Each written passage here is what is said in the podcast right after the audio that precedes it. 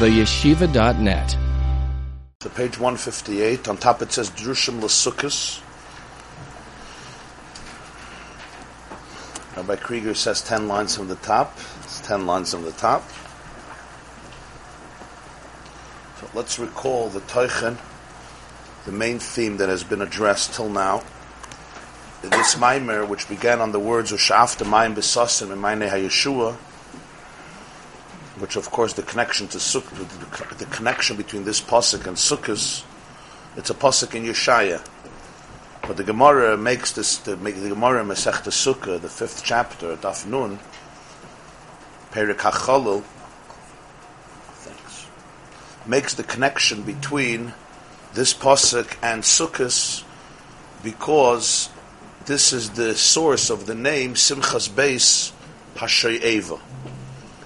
She'eva literally means drawing, like Choytev Eitzecha V'Shoyev Meimecha, somebody who's Vashept Vaser, who draws water.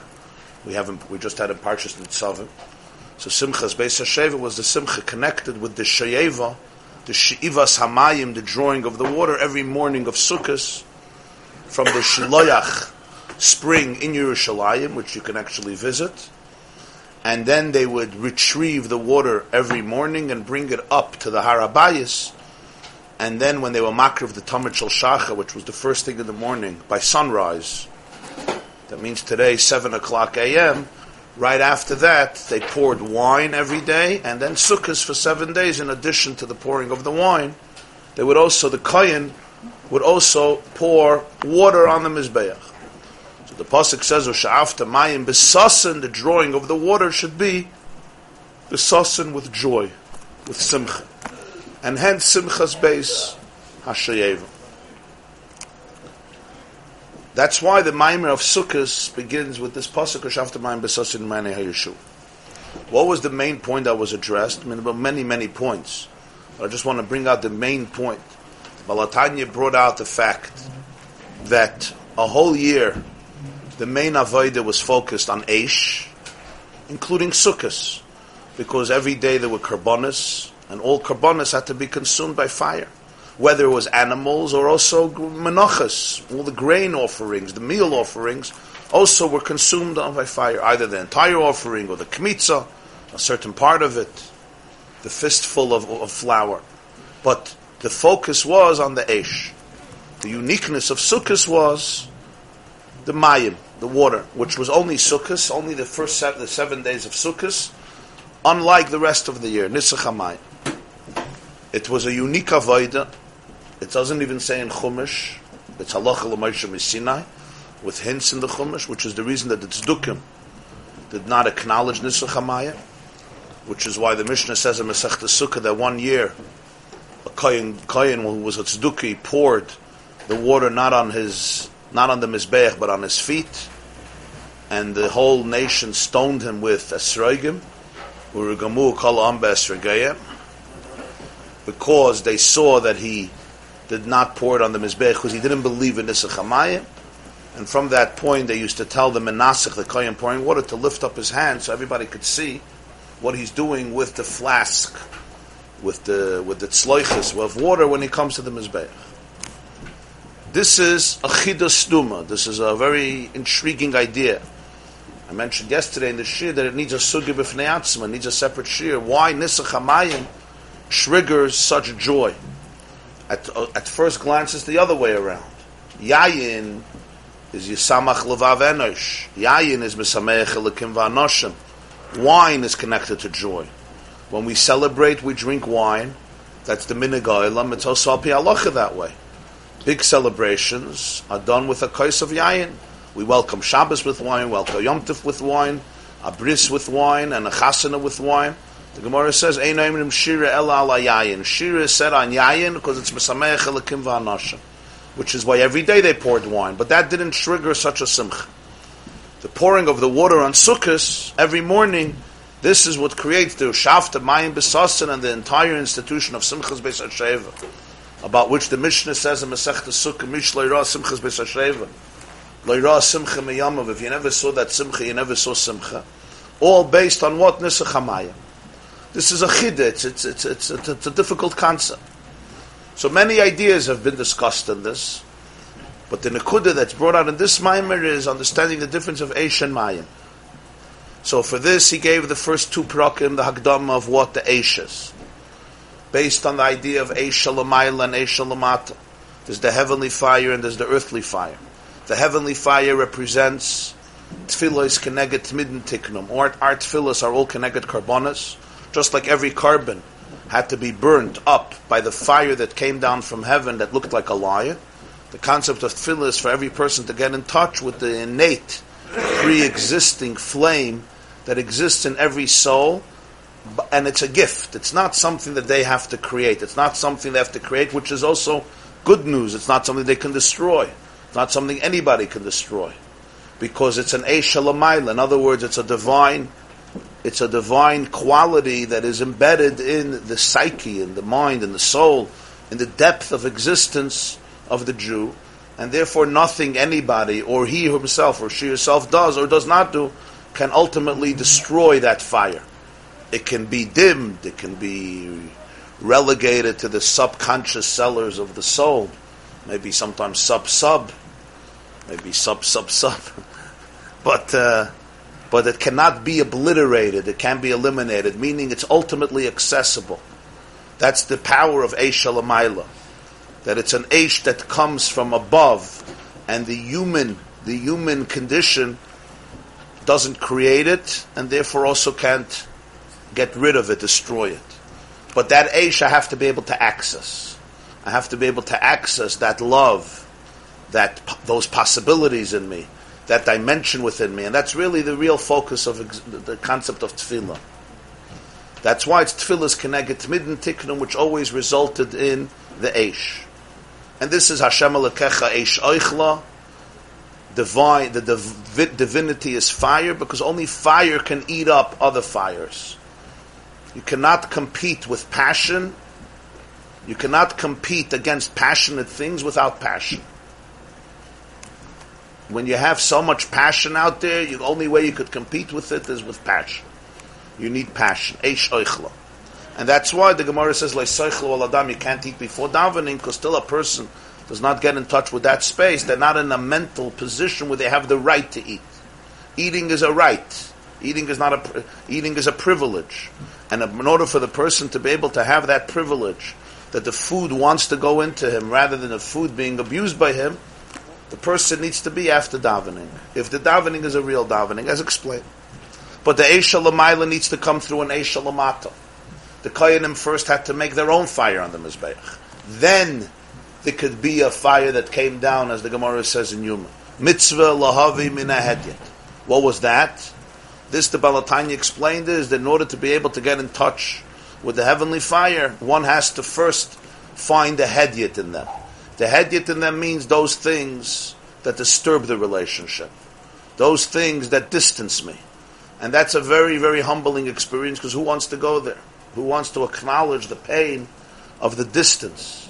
But he says if you don't plow, you can't plant. Nothing takes root. And whenever you plow the earth, the whole earth gets shaken up. It looks like you're destroying the earth. You're not destroying it. You're making it suitable for planting. Zayrei tzedakos matzmiach yeshus. Smoiloi tachas l'roishi v'yeminoi techapkeini.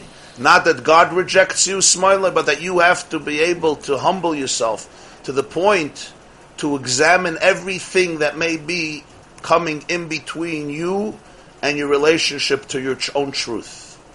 And that could be very, very difficult, because as he says, you're doicha yourself. You were in a comfort zone.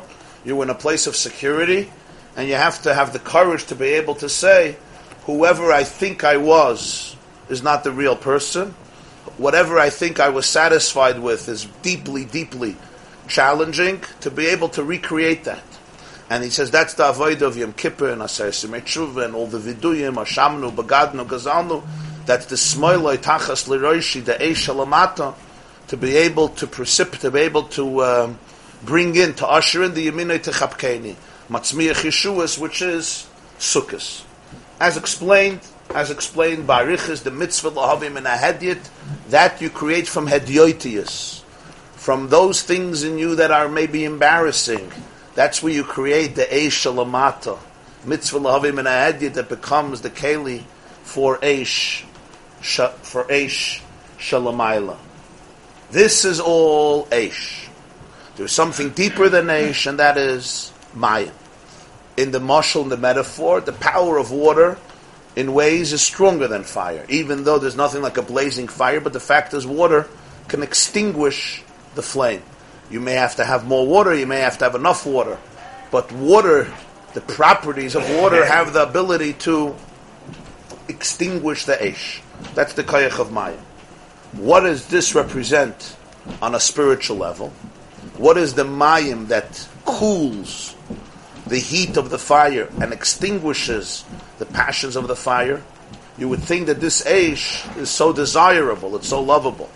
So he says, but there's a deeper level of Avodas Hashem, and that's what happens on Sukkot. That's the opportunity, the energy of Sukkot. And that is the coolness of Mayim in contrast to the heat of Eish. And this is a very, it's a subtle idea, it's a very fine idea, fine as in fine, because especially in, in you know, in Yiddishkeit, people see, very often, people feel the need to display passion, especially leaders who want to inspire their communities. They scream and they holler and they jump, and uh, very good, because it gets to people. So we're not discussing here when it's fake, completely fake. That's a whole other thing. But uh, even if it's a real passion, that's the zenith of avodah. It's the, it's the, you reach the crescendo, you reach the peak. So he says, no, Nisach HaMayim was deeper than Eish. This was the avodah of Sukkot. Simchas Beis HaSheva, the Simcha came dafka from the Mayim, not from Eish. And he compares it to the difference of Sukkah de Zimra and Shmoneh Esrei. Sukkah de Zimra is supposed to be with a fire, and Shmoneh Esrei is supposed to be belachash, b'chashoy, silence. You would think Shmoneh Esrei, the peak of davening, here should this, the screaming should begin here, but it's really the other way around. Why? Sometimes silence represents apathy, distance, but sometimes silence represents a far deeper relationship than passion can capture, because all passion, all fire, ultimately is about my experience of you. It's the experience of you that gets me excited. When there's real oneness, when I melt away completely in the experience, it's not an experience anymore. There's no passion. All there is is bittul b'mitzias, complete oneness. And when there's complete oneness, there will not be any type of noise. There will not be any type of commotion, any type of ruckus, any type of fire burning. On the contrary, complete coolness, complete Mayim. It looks like there's no fire. Of course there's no fire, because fire is always the voice of resistance.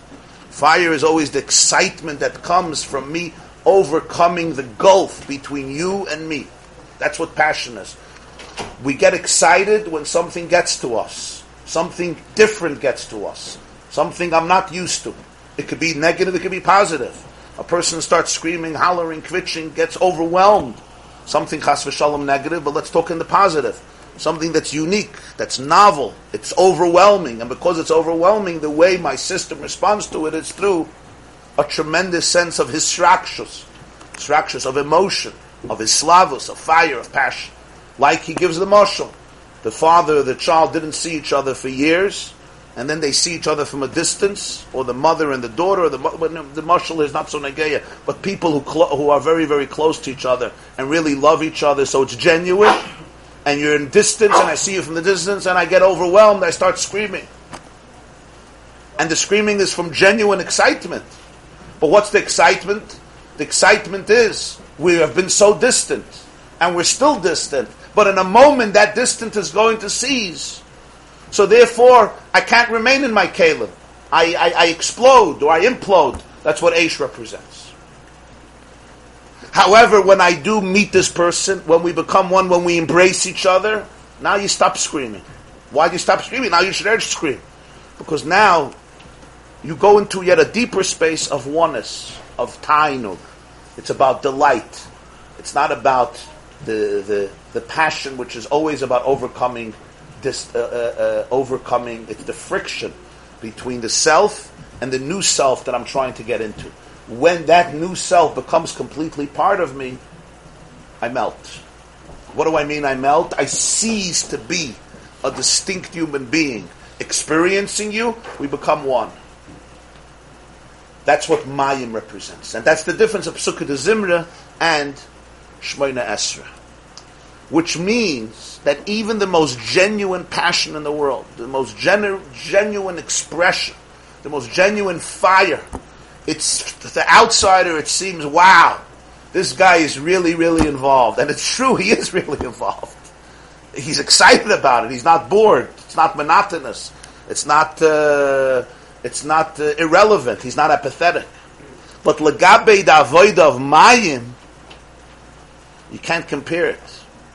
Mayim is dveikus, not hispilus. Baal Tanya distinguishes another place between hispilus and dveikus. Hispilus is the detachment hispilus of English. Excitement. Excitement. It comes from the word pu'ula. Something is affecting you, and it's triggering an irregular response in a very positive sense. You're excited. You're excited. They say uh, an anecdote that there was once a uh, a woman who called her Rav, and she said she's very worried about her husband, Chaim Yankel. His whole life he was poor. He buys the lottery, lottery every week, and it happens to be that he won this time. two hundred fifty million dollars. She doesn't think Evet Keren Oysal. She doesn't think he'll survive this because he's so used to being a miserable kaptzim that he's not going to be able to deal with this. It's just too. It's too good. It's too too overwhelming. So the Rav says, "Don't worry. Before he comes home, send him to my office. I'll already echilim shensugreit, and I'll prepare him emotionally for the good news, and, and we'll we'll have him survive." Be'ezer Hashem. She says, "Fine." She calls her husband. She says, "Before you go home, the Rav wants to see you." So he goes. Says, "Rebbe, what? What's this?" He said, "I just wanted to know, was machst du? How you doing? How's Parnas?" He says, "Miserable as always." He says, "You make a psakeli, a psabracha." He says, "What I try, I buy the lottery every month, but you know, people like me don't win. People in Montana, Kentucky, they win. People like me don't win." He says, "But somebody has to win. Maybe you are going to win." Says, Rebbe, stop with these uh, chaloimas. So why do you buy the lottery? I buy it, you know. Jews buy lottery tickets. But it's not a practical thing. He says, but you never know. Somebody wins. Yeah, maybe this lottery you won. He says, listen, don't build up expectations that are just going to disappoint me. He says, F shefart. I mean, it could happen. Why do you just give up on it? Says, Rebbe, you know what? If I won the lottery today, you get half. So the rabbi fainted. He collapsed. So... When when a person is overcome by something uh, dramatically new, whatever that newness is, it creates an overwhelming excitement. You have the story of Sarah by the Akedah, as Rashi brings, Parchin Hashmasa. But you have it in all, all different situations. Therefore, the poor man, when he sees the money, he's overwhelmed, he's excited. The rich man, you give him the same money, he's not overwhelmed, not because he cares less about the money. He cares more about the money than the poor man. It became so much part of him, he doesn't have to get excited about it. This is this is this, this is the this is the the, the breath he the, the, this is the air he breathes. There's an old vort. Somebody once said he was going around collecting, nobody was giving him. So he said, now he and I knew him, he was an Alta an Alta Yid from Europe, so he once said he understands the Pasuk in Tehillim. What's the Lashon? Al tiftachu b'nedivim. Yeah, don't rely on benefactors, people who are not going to help you. So he says, Al tiftachu b'nedivim. Don't put your trust in benefactors. Somebody who doesn't have, he's going to give you. Al tiftachu. Somebody who doesn't have. Not pshat that the Gvir doesn't get excited about the money because he's detached. No, no, no. He's so attached, he doesn't get excited about it. It's completely integrated. The, Ed, like I said last time, Ed is the kachka. He became the kachka. He became the kachka. Sometimes calmness could be very, very deceiving. Looks like the person doesn't care. They're calm. Sometimes, not always in a positive sense, people present their philosophy of life very, very calm. It looks like if you argue with them, they wouldn't mind because they're so calm. right? But then stage a different opinion. Ooh. Suddenly their deepest anger emerges. You touch them at their core. The calmness is a very, very deep cover-up. So this is not always complimentary. But here we're bringing out, in a relationship, it's the moment of dveikus, of complete oneness, v'hayu lebasar echad, that is represented by mayim versus esh, versus esh. So therefore,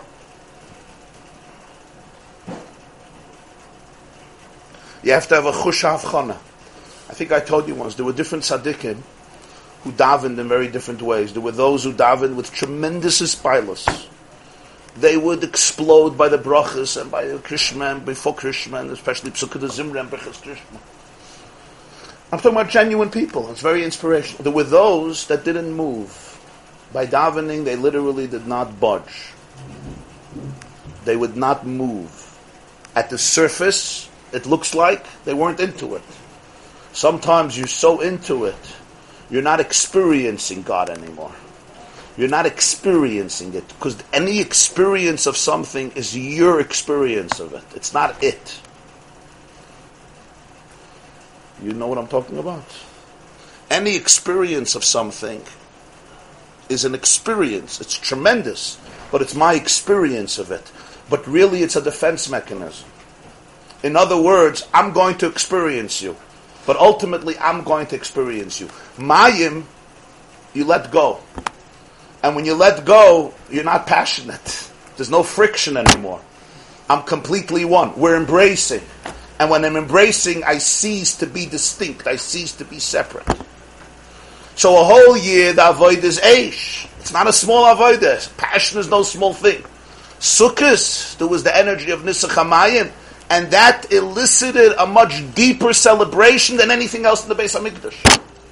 That brought Simchas Beis HaSheva, because that was the Simcha of the Ava B'Tanugim, of the Dveikus, of the oneness that is very, very subtle. And yet it produced the most explosive type of dancing. But what type of dancing? Dancing that was completely not self-conscious. To have Reb Shimon ben Gamliel, who was the Nasi of the Sanhedrin, juggle eight torches. torches. I want to know what it would look like today. If even a regular Rosh Yeshiva would come and start juggling, what would they say? Here, you didn't have regular. You had the top of the top juggling and tumble saucers and jumping and hopping and dancing. And the Gemara discusses at length in Masechta Sukkah what they did by Simchas Beis HaSheva. There was a complete loss of self-consciousness. There was absolutely no ego there. Complete. When people really, really dance and they lose themselves completely. There's no I experiencing even the passion. That's what Simchas Beis HaSheva looked like. So the Gemara says, call me, the Mishnah says, call me Simchas Beis HaSheva l'da simcha meyamav. What's pshat? If you cannot have a tam in this type of simcha, you can't really have a simcha in your life. Because you're always going to remain distant from, distant from things. And if you're always going to remain distant from things, you'll never be able to have the Tamu Uru Kitov Hashem. Now we understand, because in a world where you can't trust everybody and everything, we we create distance. To just to melt away in something and somebody. Mehechetesa, my high. You know, the Tzemach Tzedek writes, it's ah, Peladik a thing. He says that the sin of the Eitz Hadas, see the Edelkeit of Chassidus, he says the sin of the Eitz Hadas was, Das is perception. This is his Lashon. It's from the Balatanya. Adam and Chava sin, just the Lashon, the language. The sin of Adam and Chava with the Eitz Hadas was, a Lashon from the Alter Rebbe, they wanted Ava V'Yira. They wanted Das in order to have Ava V'Yira. They wanted to love God, and they wanted to fear God. Frank the Alter Rebbe, what's the Aveda? Halavai people would want Ava V'Yira. Their Aveda is the Chamitzvah for us. Right? Somebody wants Ava V'Yira, it's ganz gut. He says they wanted the Hergish. They wanted the feeling of Ava. They wanted the feeling of Yira. That is distant. Oh, but they were one. They gave up oneness for experience. They gave up oneness for the experience of oneness. They gave up God for the experience of God. They wanted to experience God. I want to love you. I want to love you. I want to feel you. I want to be excited about you. I want to experience you. They were one, but they wanted the experience. Now, for most people who are completely alien, the experience is awesome. That's like the peak. That's it. For Adam and Chava, Ava V'yira was their chet. But understand, once they went in from oneness to experience, this already gives room for all the distortions, until the distortions of of the world today, to uh, five thousand years later. The moment you give up oneness for experience of oneness, now it's already a new mode of existence. Their experience was experience of oneness, not experience of addiction or of trauma. It was experience of oneness. But what they were looking was for the experience. They wanted the high. They wanted to get high on God. Now, what's wrong with getting high on God? It's better than getting high on everything else people are getting high on. Right? What's wrong? But they want, they wanted to get high on truth. They didn't want to get high on uh, whatever. We don't have to get so graphic this early in the morning. They wanted to get high on truth. What's wrong with that? That's what most people crave for. Real people. Get me high on the truth. You divorced in order to remarry. What? You divorced in order to remarry. No, you divorce in order to play around. Not to remarry.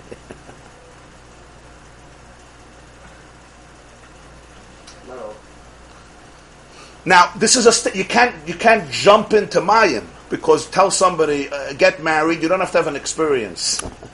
It's just oneness. Mayim comes Sukkos after a whole year of Eish. You understand? But Adam and Chava were one. They were so one they could walk around without clothes. Why could they walk around without clothes? Because they were one. The exposure of the body was not Tofes Makom, just like you're not embarrassed with your pinky. You're not embarrassed to put on tefillin. You're not embarrassed to put on a talis. They weren't embarrassed with any other mitzvah, including relationships. It's also a mitzvah. It's also a way of serving God. Remember, in real Judaism, Pru U'Rvu is not an embarrassing mitzvah, as discussed on Tisha B'Av Barichas. Adam and Chava Fakert, this is the greatest mitzvah. Because in that world of oneness, what's, what are you embarrassed? There's nothing to be embarrassed about. There's no self-conscious associations of this cheshbon, that cheshbon, that cheshbon. The moment they ate from that Eitz Hadas, for good reason, but that while Alter Rebbe's Yisoid is, the Lashon that Tzemach Tzedek brings us, they were looking for Ava and Yira. That was their chet. Ashprach. They were looking for Ava and Yira. The Hest. Once you start with that, there's room for... for That's it. The well. moment there, you go into a world of distortion. It's not a world of dveikus anymore. It's a world of distortion. It's a world of distortion? It's a world where experience is more important than truth.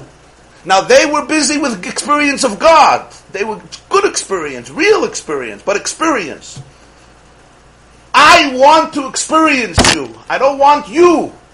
You stay away. I want to experience you. I want the experience of God. They obviously thought they were missing something. They were, they were missing experience, yeah. They were missing distance. How can there be missing experience if they're in it? Why would, yeah, why would you want to get to a distance? They went so close. That's where the serpent came in. He explained to them that experience is wonderful because it creates distance, it creates struggle, it creates independence, it creates autonomy. He explained to them philosophically that there's something very powerful about it. And there is something very powerful about it. We all know that. I want the experience of you, but I don't want you. Because if it's going to be you without the experience of you, I'm not going to be there. Oh, that's not good. I want to be there. That's Eish. I want to be there. I want to be on fire towards you, not towards anything else. Hashem Elokecha. You have to always remember the Edelkeit of Eish. This is nicht, uh, this Eish is nicht, uh, nicht kemenuvel. This is very, very... St- This is a holy fire. This is a divine fire. But it's not Mayim. It's not Mayim. So Dveikus is a form of Mesiras Nefesh, in a certain sense. Because it's giving up the greatest gift you have in many ways. And that is my ability to experience truth. But can I ever touch truth if I don't surrender my desire to experience it? That's why you can't explain when you get to that stage. Yeah. Will I ever be able to touch truth if I never forfeit my desire to always experience it? And I'll tell you, I know lots of spiritual people, deep people. They'll never go from Aish to Maya. And if they're on, most of them are not that honest. Spiritual people are sometimes very dishonest, very deceptive. Because it's about their, their spirituality. But even those who are honest, they know it. And they know it. And they will not graduate after a certain place. Because it's, it's, it's, it's, it's difficult. It's not easy. He calls it bittul b'mitzias. That's what bittul b'mitzias. Ata har eisa ladas ki Hashem hu Elokim. Har eisa. It's seeing, and seeing in the sense when somebody sees different than when they hear, you lose yourself in it. Sometimes you see something, and for a few moments, you're not aware of the fact that you saw it. You're like, you're swallowed up in it. Now, of course, we also have fears. Our fears are, we're going to get hurt. We're going to get hurt. All cults tell you, suspend judgment, suspend judgment, lose yourself. Who are you losing yourself in? You have to be careful. It's a dangerous world. All cults appeal to this. Let go, let go. I'll become your protector. And then you lose everything. You lost your experience, you lost yourself, and you have nothing. So that's part of the justified reason why we protect it. We have to protect ourselves. Only when you meet that type of person or that type of truth that's represented by a person, of real elikus, of real godliness, then you can go from Eish to Maya. If you're gonna, if you're dealing, if you're if you're in a business deal and the person tells you surrender, surrender, you run away, you run away. What's vexed?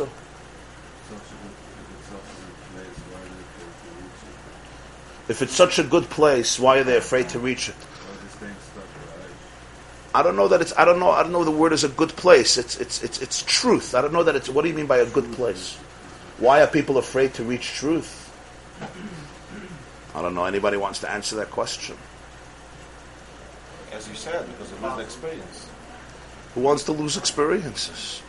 You're not going to be able to have a picture of it. You ever saw people go to a place without a picture? The whole vacation is nothing. The main thing is not the experience. The main thing is the picture. The picture tells you you have experience. Who wants to be there? The main thing is the picture, right? The picture is more important than uh, everything else. At a wedding, they make the chassan and kala redo everything for the picture. You can die from it. Huh? You can die from it. So that's just a mashal. In other words, Aish is the picture. It's the experience. Much more than a picture. I mean the experience of it. Is the good looking for the Aish and the Neshama looking for the one? No. no. The Neshama also wants Aish. Metzias wants Metzias. Metzias will Metzias. Metzias wants Metzias. The divine is not Metzias. Metzias means reality. Reality wants reality. Experience is reality. Aish is reality. So losing experience is losing self. Fear is the loss of self. Right.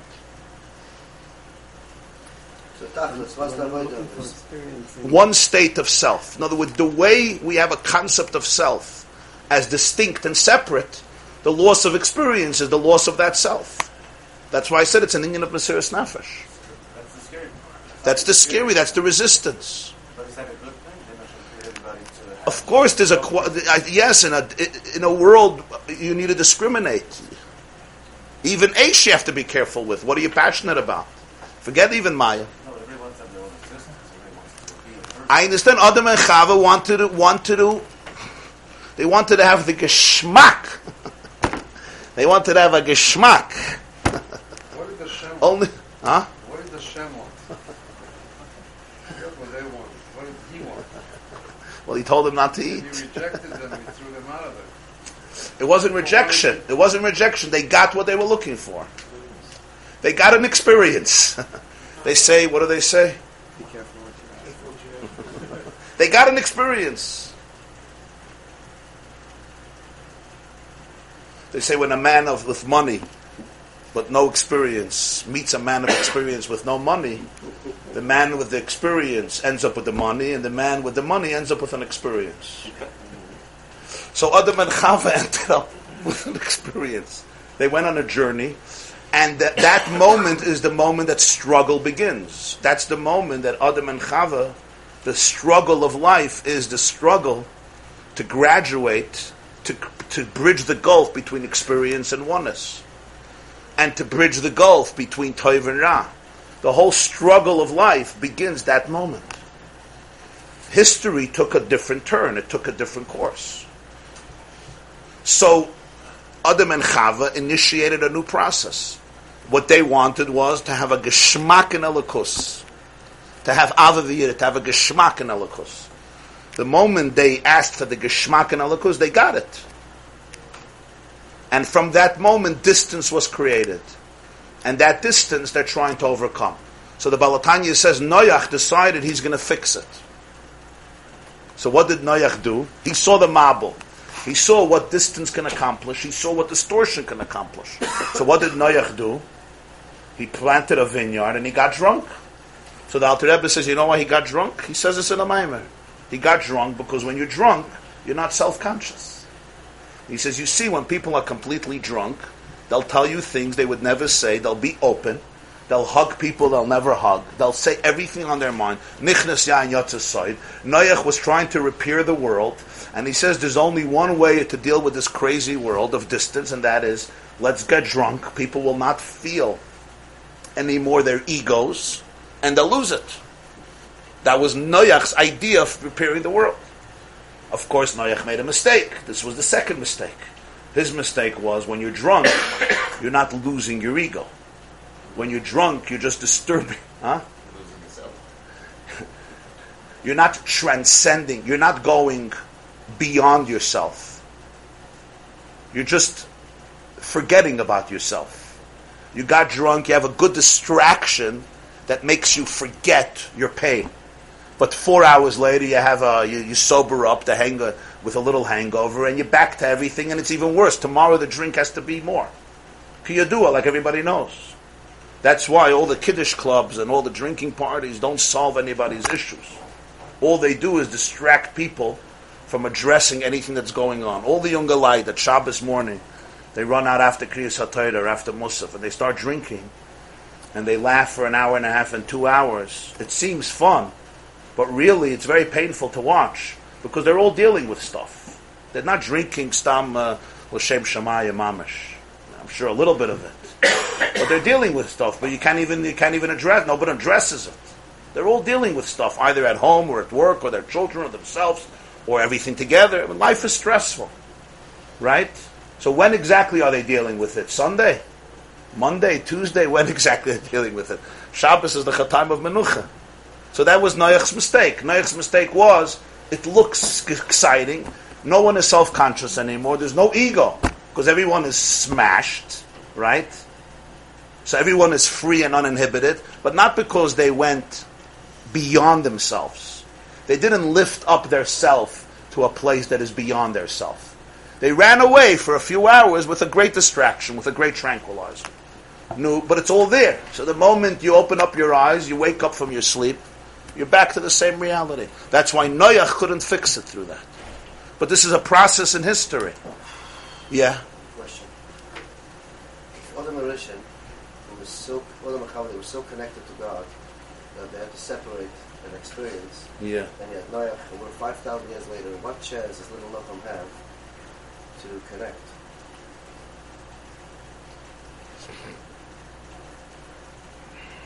Well, so that's the Alter Rebbe takes you in here to Kodesh HaKadosh. He trusts the people that he's talking to. He holds nothing back. Adam was there. You're right. Is this because B'makam Sheba'al Tshuva, you already know? This B'makam Sheba'al Tshuva, there was a Matan Torah, Segven Avram, Segven Yaakov, Segven Abal Shem Tov of the world. What do you think? You're alone. It's nana sa'imed al gabe yanok, midgets who are standing on the shoulders of giants. But did they reach the the, the oneness?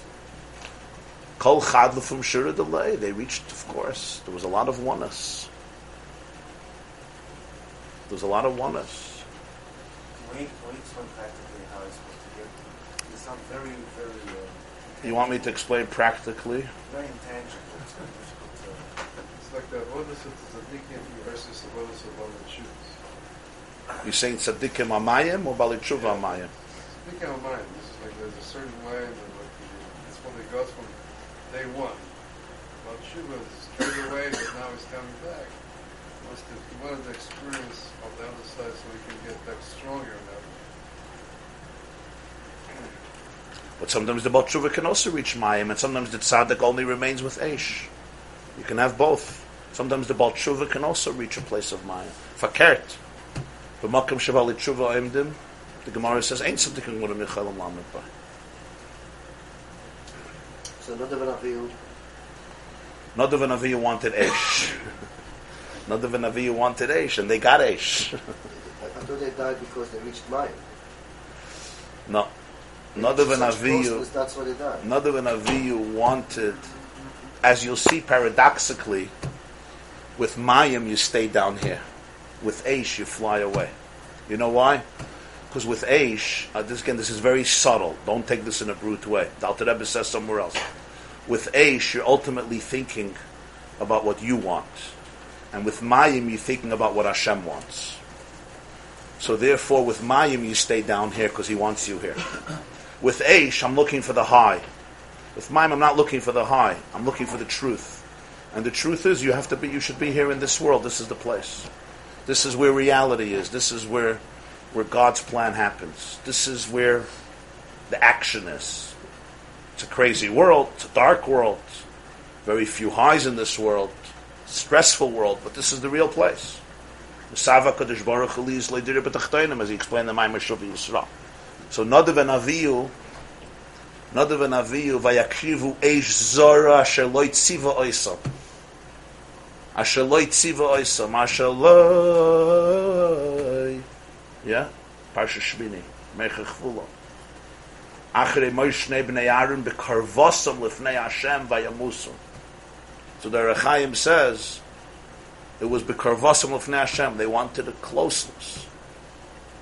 But what was their chet? Why do we call it a chet?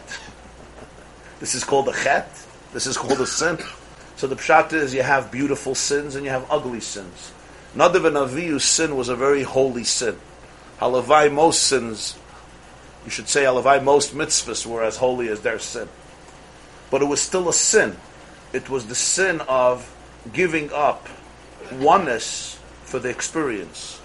They wanted the full experience of the divine. And therefore their bodies were a great distraction.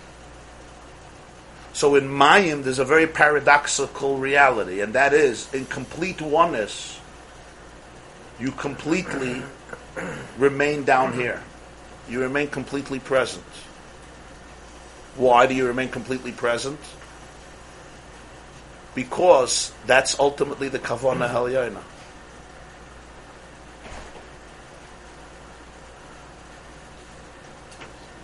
The Maggid had a son of Avram HaMalach. And uh, he was wearing tefillin, he was davening. And they saw, he's in the middle of davening, he's having a psaklois hanefesh, he's, uh, it was dangerous. So they came running to the Baal Tanya. They said, take off Rashi and put on right away Rabbeinu Tam on him. Take off Rashi, put on Rabbeinu Tam's. Because in Kabbalah it says Rashi's tefillin is Bina, and Rabbeinu Tam's tefillin is Chachma. Bina legabe Chachma is Eish legabe Maya. The Yisur of Avraham HaMalach is expiring. He said, right away change the tefillin.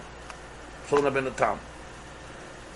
On the other hand, they once saw the Baal Tanya used to learn with Avraham HaMalach six hours a day.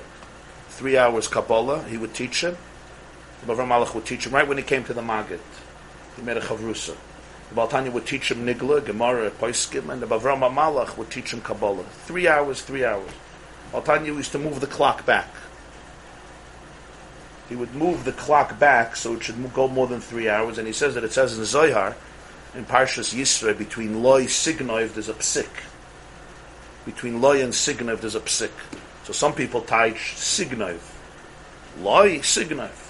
He says the signiv comes to Torah. Like this, you move back the clock so you can get more Torah. And he said that the extra time was the best, because Mayim Gnuvim Yim Takel. Stolen water is always the sweetest. So he would move back the clock. It was Yaduah. He said about himself. He said, based on the Zoyar, for, for Torah, you're allowed to do that type of Gneva. So once he came out of, uh, they saw the Balatanya was eating. I once I heard this from the Lubavitcher Rebbe once. I remember after Purim, he said the story he heard from us. He said he heard from Chassidim, I think. He said they saw the Alter Rebbe eating a bagel with putter. It was a Lashon. He was eating a bagel with butter. It was very uncharacteristic for him to eat a bagel and a chabagel mit putter. It was not uh, a common thing. So they asked him, "Vas epis?"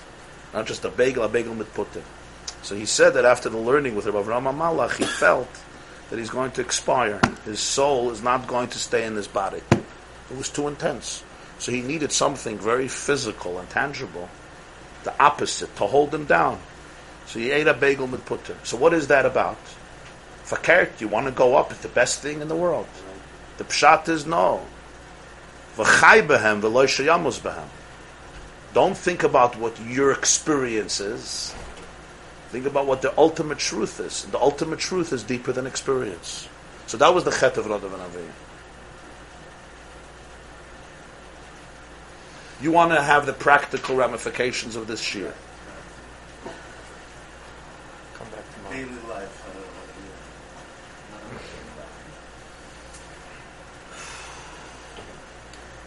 I think it's very practical. Fakert, I think this is much more practical than everything. Because we we think about our lives. We're always looking for experience. We always want an experience. People say, why are you going here? I want an experience. Maybe stop looking for an experience. Stop looking for an experience. You want to know what the substitute is? You want to know what the substitute is? Huh? The question is if we're ready to live that life.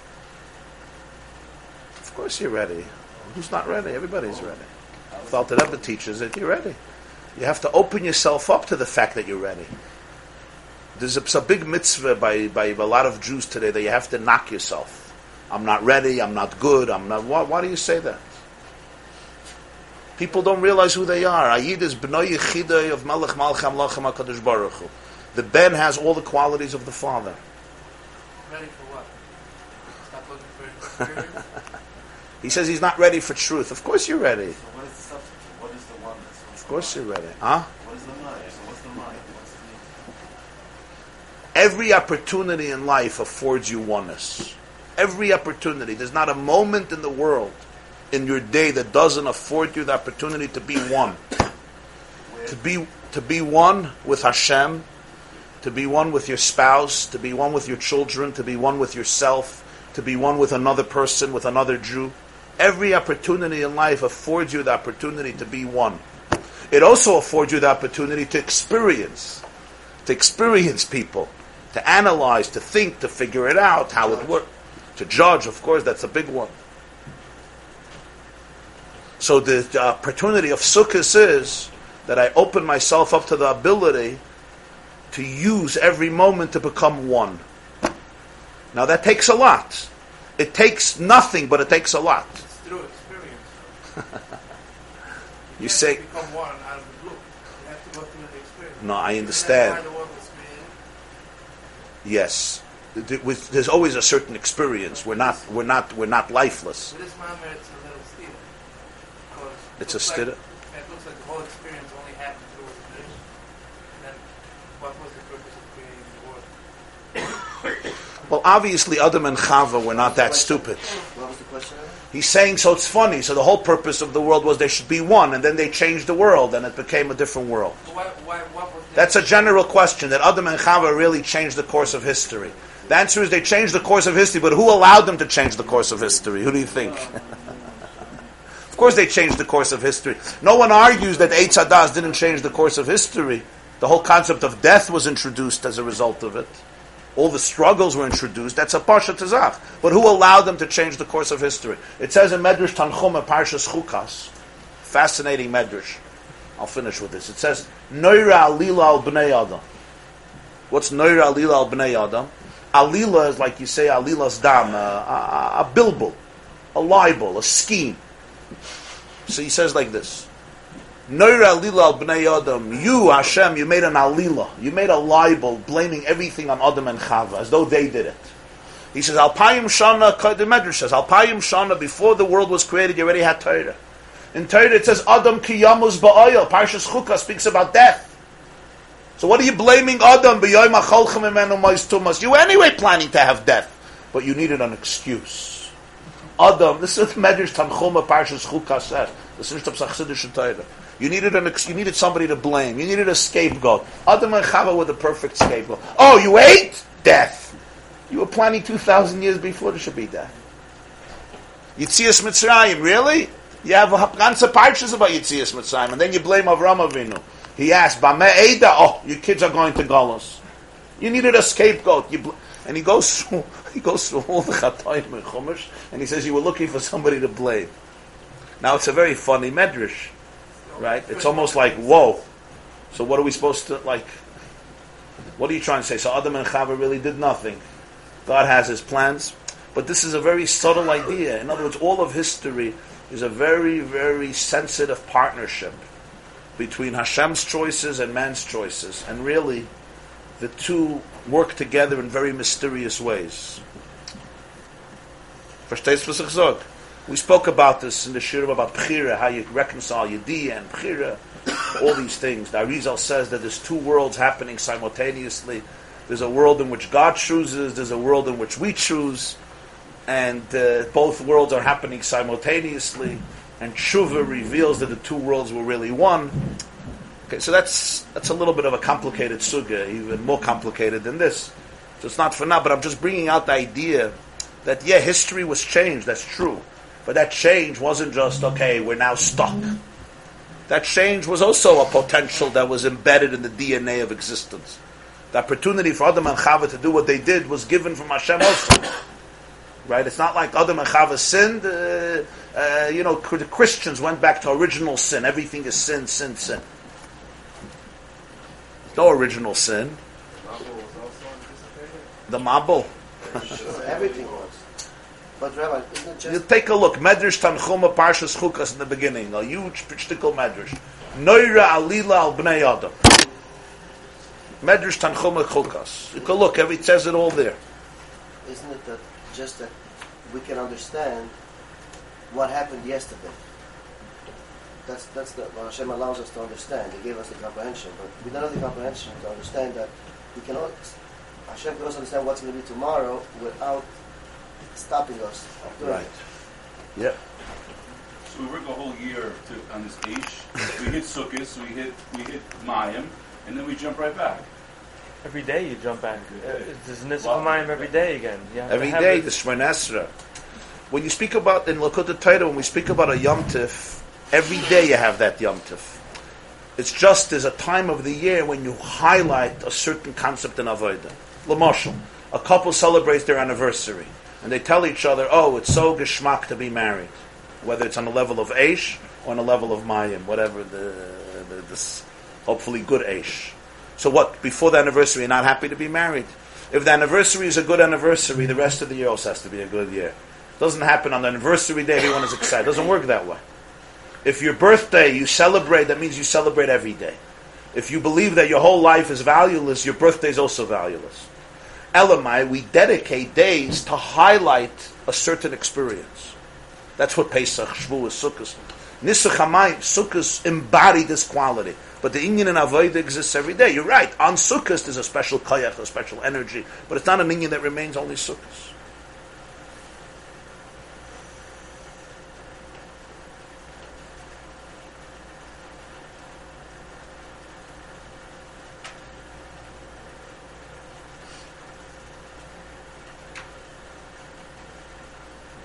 I'll tell you a nice mice, I'll finish with this.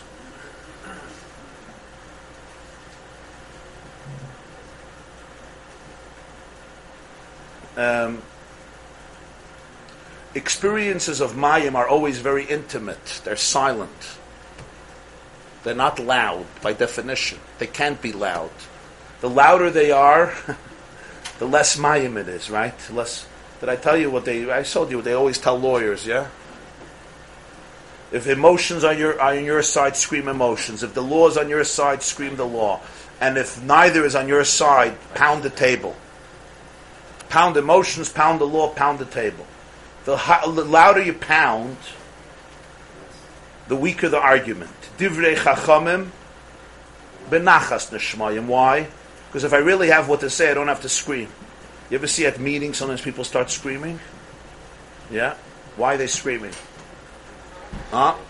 Because they often don't have what to say. So the power, they need a substitute, they need to compensate for substance with hollering. On a much higher level, Aish, you do have what to say. But the noise represents resistance. And mine, there's no resistance. It was, it was a meaningful thing. There was a Yid I knew. His name was Reb Zalman Teibel. He was once married very early on, but his wife died very young, and he remained he remained single for life. And I knew him already. He was in his eighties and then nineties. He died around the age of high nineties. His last years, he didn't have direct family, I mean children. He had some distant fam, more distant family. They took him to Eshel Avram, you know, the in Williamsburg, yeah, the old age home. Today they call it a home for assisted living. Then they called it a Moshev Skena, an old age home. And that's where he was. He had to be taken care of. And at some point he became senile. Dementia or Alzheimer's or just senile, whatever it was. But he couldn't recognize anyone. He brought to Chabad a niggin. The niggin was, Ano avda de Kutche Brichu, that you say in Brich Shmei. Ano, ano, avda, avda de Kutche Brichu. Ano, ano, avda, avda de Kutche Brichu. Ano, ano, avda, avda de Kutche Brichu. The Sagidna, come, mekame de karir, I say. Mekame, mekame de karir, I say. Bechol, idon vidon. It's a long niggin. He brought this niggin in the sixties. No, years passed. He was an Alter Rebbe. Mama, she had nobody in the world. I think he had him some a niece or some cousin. Or, and he was an Eshel Avram. And he was already in his nineties. And the Lubavitcher Rebbe would give lekach, honey cake, Erev Yom Kippur, whoever wanted. After Mincha in the afternoon, he would give honey cake with a bracha for Shana Tova Masuka as the minhag. A lot of people would come. Thousands of people would come. There were lines on Eastern Parkway till Brooklyn. But it would go fast, very fast. From Erev Yom Kippur, from after Mincha till uh, basically almost till Yom Kippur. As long as the line was.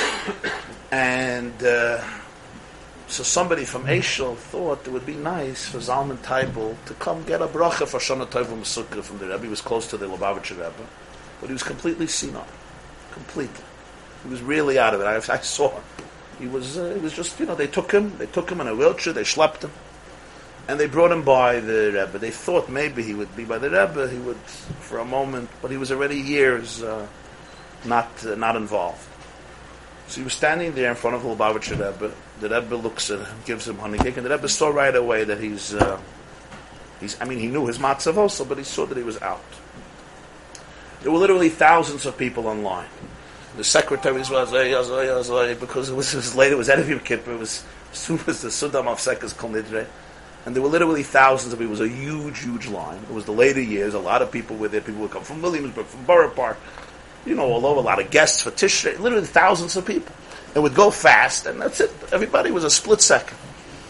And he's standing there, and the Rebbe is looking at him, and he's out. And uh, two people were holding him, or one person was holding him. And the Rebbe, standing by his door, started to sing.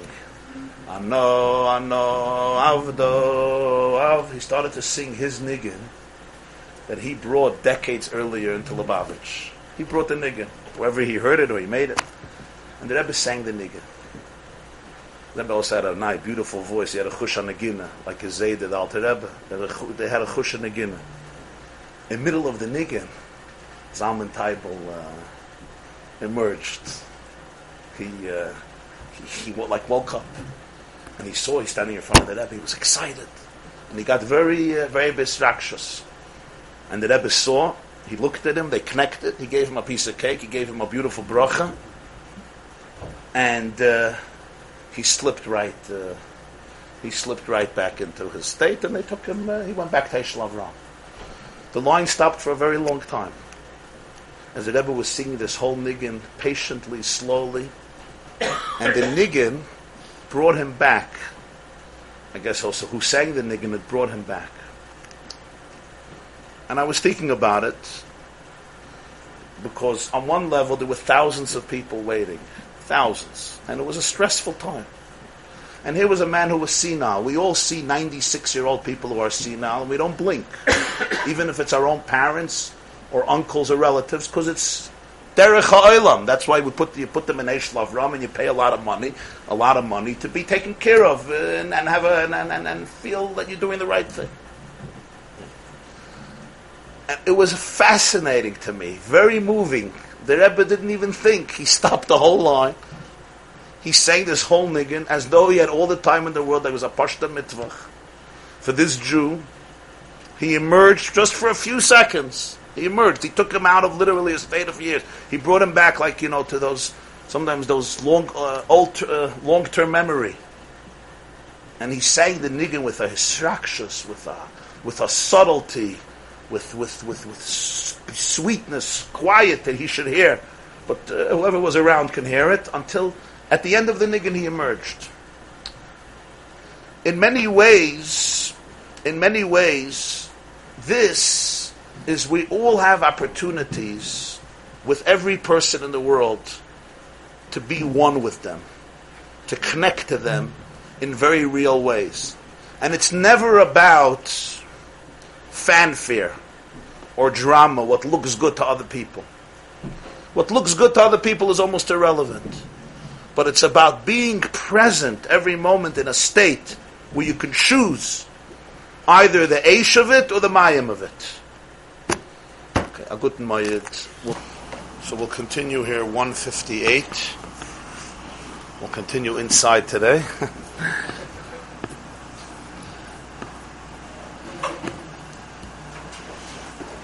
That's on top, it says Drushim L'Sukkos.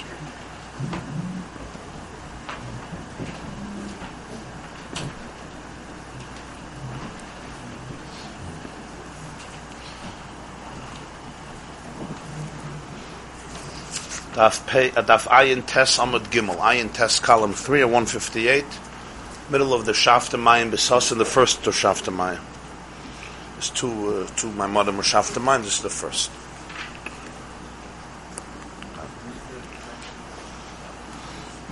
So we explored Eish, and we began to explore Mayim.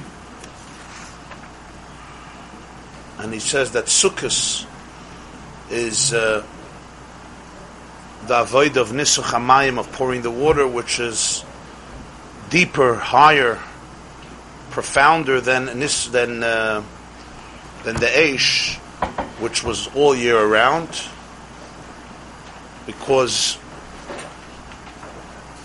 Mayim, so to speak, quenches the thirst that comes from fire. Hoichal tzameh l'chul mayim. He also said that this is basically the difference of the two parts of davening. There's the part of davening that's associated with fire, with tremendous passion and feeling, and islahavos. And that's the first part of davening, Psukkah de Zimra, et cetera. Psukkah de Zimra really is about creating a fire that will consume other fires in your life. As he says elsewhere, Zimra means two things. Zimra means singing, like Shir and Zimra, Shir v'Zimra. Zimra also in Halach and Masechta Shabbos, there's a term called Hazoimer, Zmira, which is uprooting the weeds of a plant. Right? The Gemara says when you're zomer on Shabbos, you're not planting, you're not harvesting. You're removing thorns or other weeds that are obstructing the healthy growth of the plant. That's called zomer. So Psukkah de Zimra also teaches the verses that are zomer. They, they challenge, they cut, they consume the various weeds that don't allow for a active relationship with your soul, with Hashem, and with Hashem. So that's all part of the fire, Hashem Elokecha Eish Oichla, that consumes all other passions, all other fires or addictions or connections that don't allow you to experience this particular relation, this profound relationship. But that's still all a state of distance. Shmei Esrei, he says, is ki'ilu oimed lefnei hamelech. It's not the son is screaming, looking for his father or his mother, but rather they already have embraced each other, so to speak. And therefore you say, Baruch Ata. Baruch Ata means, you're right here, you. And then, screaming, hollering, means you're lost, you're, you're, you're, not, you're not in touch with the energy. Now the energy is one of of lachash, of chashoy, of silence. Now generally speaking, it's one of the differences between children and adults. Children don't experience life. Children are too busy living. You'll come to a child and say, so t- tell me about your experience of life. Do me a favor. I'm busy living. Stop bothering me with experiencing life. What is adulthood? I don't mean to be pessimistic, but essentially as we become adults, we substitute living for the experience of living. Now the experience of living is very rich, but it takes you away from life. We're busy processing life rather than living. Children, I mean everybody processes, even children, but their process is a completely different process. So we substitute life for the experience of life. We substitute living itself, being one with life, with figuring it out, with processing it, with making sense of it. That's the loss Of, of a truth, of a depth, of an innocence, innocence, of a oneness with life. It's substituting Mayim for Eish. We discussed yesterday the whole mistake of Adam and Chava. Once you become an adult, however, you can't be a child again. It would be nice. It would be nice once in a while to become a one-year-old. I try it all the time. Doesn't always work. They say that the Belzer Rebbe, Reb Aaron, Reb Aaron Rekeach, was once in his youthful, when he was a younger, in Europe. So uh, he was once sitting with uh, Chassidim. There was some tish by Shalashudas, and then after Shabbos, there was no food left. So there was a store open across the street after Shabbos. So he said, maybe somebody uh, wants to get something, some fabayis and some food. Nobody wanted to miss the experience. So he gets up, he says, I'll bet in dem kind gain. A kind in Sveiten Simmer, there's a child in the second room, I'll ask him to go. So he goes out to tell the child, and he doesn't come back so fast. So they realized he went shopping himself. So they felt very guilty. So he came back with the food. He said, Rebbe, you should have told us you're going to go yourself. We would have gone. You said you're going to send a child. He said, I'll tell you. When I had to become bar mitzvah, my child didn't want to become bar mitzvah. Because my child said, you know, once you're an adult, you become self-conscious. Everything has to be processed. Things have to be figured out. I want to remain a child. I could be free, uninhibited, go under the table when I have to go under the table, on top of the table. You're a free person. But the adult in me said, it's time to become bar mitzvah. Sorry. So I, I agreed to become bar mitzvah, but I made a deal with my child that he should never, ever completely disappear. He should always wait for me in the second room. And if I ever need him, he should always be available. So he says, I always have a child waiting to do whatever a child has to do. So to become a child again, it's like going back to Adam and Chava before the age. You'll take off your clothes. A one-year-old could walk around without clothes and everybody says he's so cute. A fourteen-year-old starts doing that in your house. People don't say it's so cute. There's a reason for it. The moment self-consciousness is introduced, everything changes. I can't become a child again, but now I have to learn how to integrate, how to be able to process that which is beyond the process, how to be able to come to a place of oneness, but I have to work through the ego, the self-consciousness. I can't just escape it. I can't become drunk. And that's really the deep challenge of life, to be able, in moments of eish, to be able to go, to morph into Maya. That's number one. And you also have to remember that yesterday's mayim becomes, yeah, so yesterday's eish becomes today's mayim, and tomorrow's mayim is today's eish. In other words, what is what is above, I could integrate to become mine without resistance, but then there's a deeper layer. There's yet a deeper layer of self, which is why this avodah continues. It's not like, oh, we did nisach hamayim already. I integrated things in a real way, in a genuine way. But they became part of me, hence the lack of passion, not because there's no passion, because it's beyond passion. A child is not less involved in life than an adult.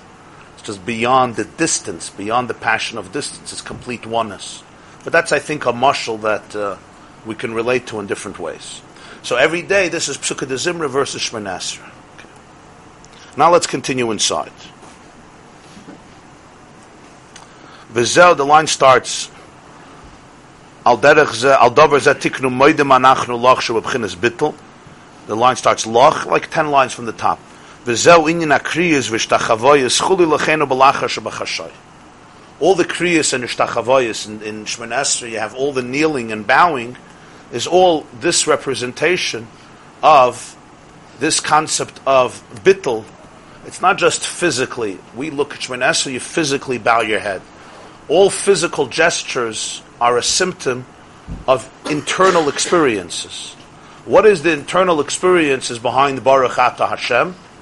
The Kriya and the Ishtachava is basically the concept of the the self, the self having the ability to be able to melt away in infinity.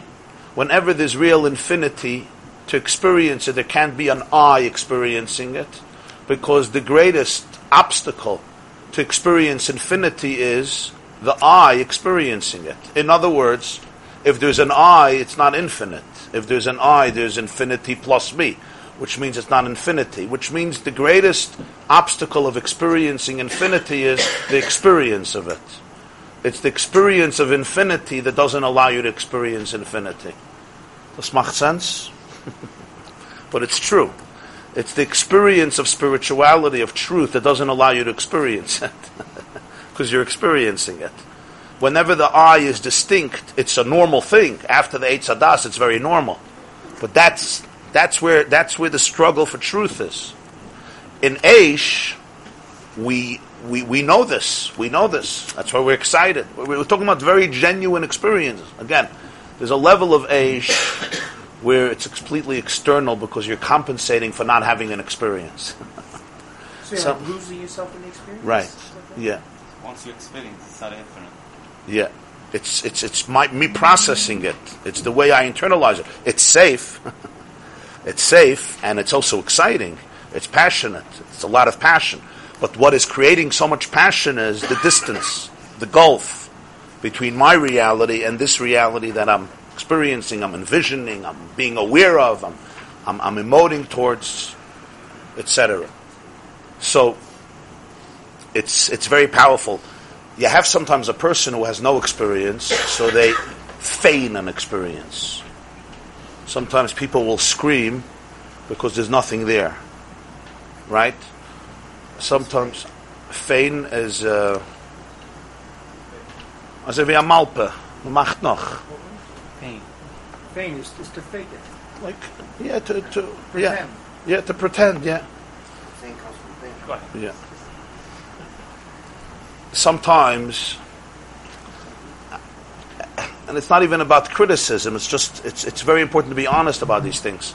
Sometimes you'll hear people scream by davening, not from passion, because there's absolutely nothing there.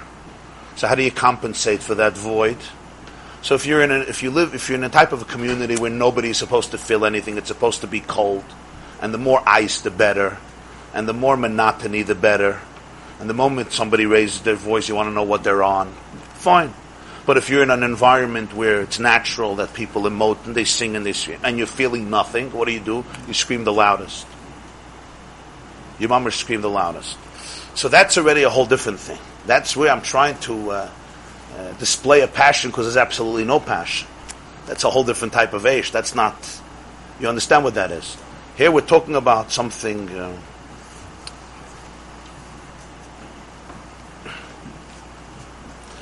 Okay, so now let's uh, let's go weiter. Ach, see, achli is p'chinu madrega zukvu in a tuba levada. So that means the opportunity, the energy of Sukkot is a unique, unique opportunity and energy where the Jew is given the power, the spiritual availability to go from Eish to Mayim and Avodas Hashem. Which is why this was only seven days where they poured water on the Mizbeach, and explains the connection, the uniqueness of Kol Mish Lo'ira Simchas Beis HaSheva Lo'ira Simcha Miyamav, which as, as, exp- as discussed in the beginning, it's a Chidas Tumah. What, first of all, what's the connection of Nisach HaMayim to Sukkos? What's up with Sukkos? You could pour water all year. And why was this something that triggered more Simcha than any other Avodah in the Beis HaMikdash? Nothing was like it. What? Pouring of the water. Something that doesn't even say in Chumash. It's the whole Nisach HaMayim is Torah Sheba'al Peh. Nisach HaYayin says again and again and again and again. V'niskoyu, nisachah, v'nischayim. Every carbon. Nisachim. Nisachim is the, the wine that you poured with it and the mincha that you brought with it. Here it doesn't even say. There's a remez in Chumash, but it doesn't say. Torah Sheba'al Peh. It's dukim where it made in it. Nonetheless, it triggered such a such a simcha. So after the whole arichas, that there's two sugim in Avos Hashem. There's Ava Ka'esh and there's Ava Kamayim. Ava Ka'esh comes from distance, and therefore it creates a thirst and a yearning. Ava Kamayim comes from absolute oneness and intimacy. And throughout the whole year, the Avodah was Eish. After Rosh Hashanah, and after Yom Kippur, and the Viduyim, and Zerei HaTzedakos, you come to the Matz, and the Eish HaLamata, and the Eish HaLamayla, you come to Matzmiach Yeshuas, which is Yeminoi Techapkeini. This is the connection to the hug of the sukkah that we discussed. We spoke from Pri Eitz Chaim, the three wall, the two and a half walls, the, the two plus walls of the sukkah, which is an embrace. That's mamish the sukkah. That's where Nisach HaMayim connects the sukkahs, comes after Yom Kippur, because that's what an embrace is. When you're embracing somebody, as he said, you grip them. It's in, they're inseparable. In other words, it's a type of connection where there's complete oneness. And when you're actually hugging each other, you melt away in the embrace. An embrace is a very vulnerable experience, both from the one embracing you and the one being embraced. You have to know how to give a hug, and you also have to know how to be hugged. I told you, many people, when they hug, they right away start clapping. They start banging you back. That's not a hug. That's avoiding the awkwardness of vulnerability. Boom, boom, you're a good guy. You're a good guy. You're not such a bad guy. A real embrace is a vulnerable experience. That's the embrace of Sukkah, Yeminai Te, Yeminai Te Chapkeini. And that's, that was the depth of this Avodah, which created this type of, of inner joy and outer joy of complete loss of self-consciousness in terms of ego, which keeps you distant from, distant from an experience.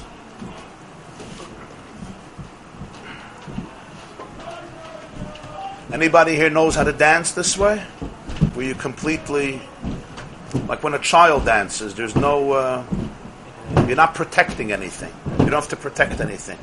Not your looks, not your reputation, not how other people look at you, not even how you look at you. That's the worst. Not other people, how you look at you. You don't have to protect yourself from yourself. You know how to dance like that? I saw you dancing yesterday. So that was the essence of Simchas Beis HaSheva. That's why the top...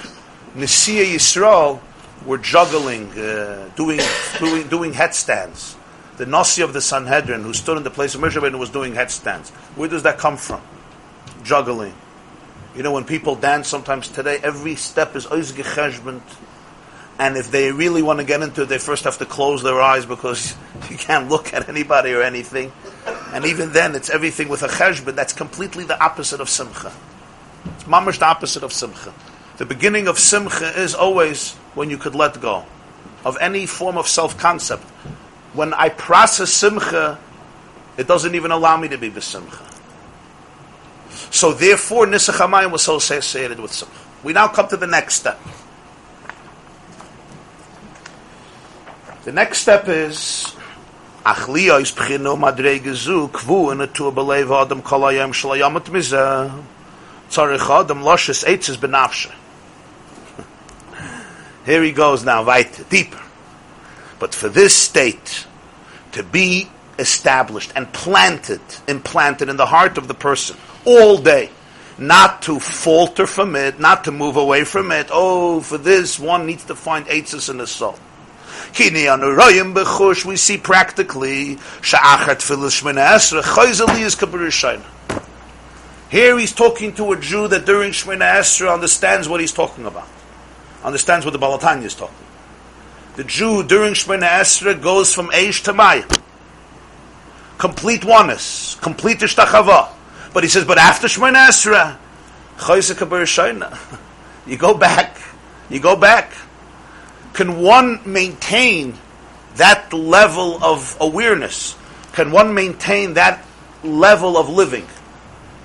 It's not really a level. Can one maintain life? Can one maintain that? Or we're forced to go right back in to the place of, of distance where I'm busy processing, and even when I get it, I get it, and therefore it's about my emotion of it rather than it. So he says, after Shemina Esrei, you go back the three steps. This is the Jew who's taka, who taka had a Shemina Esrei. I'm going to give you the real Eitzah.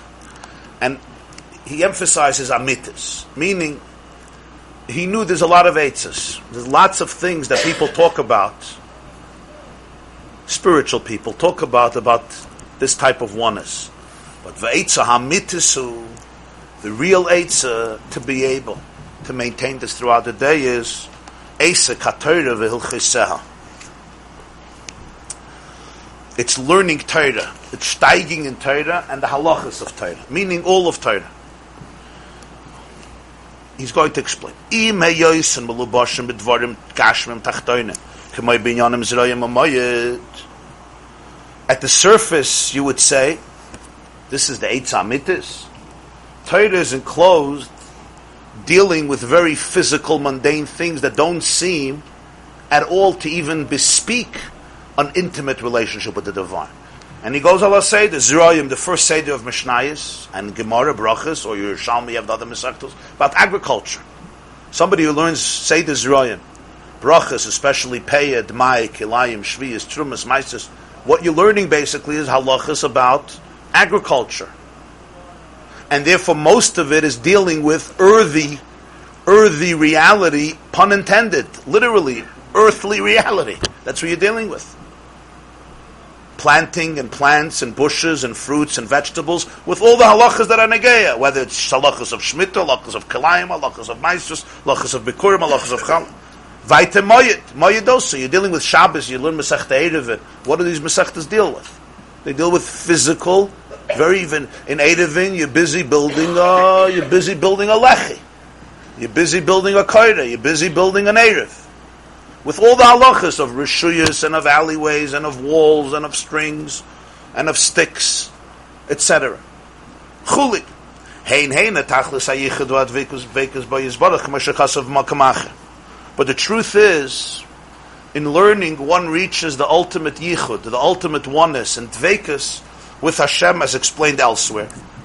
That Torah is really a, the, the, the physical properties that you're dealing with really contain within them God Himself, the Divine Himself.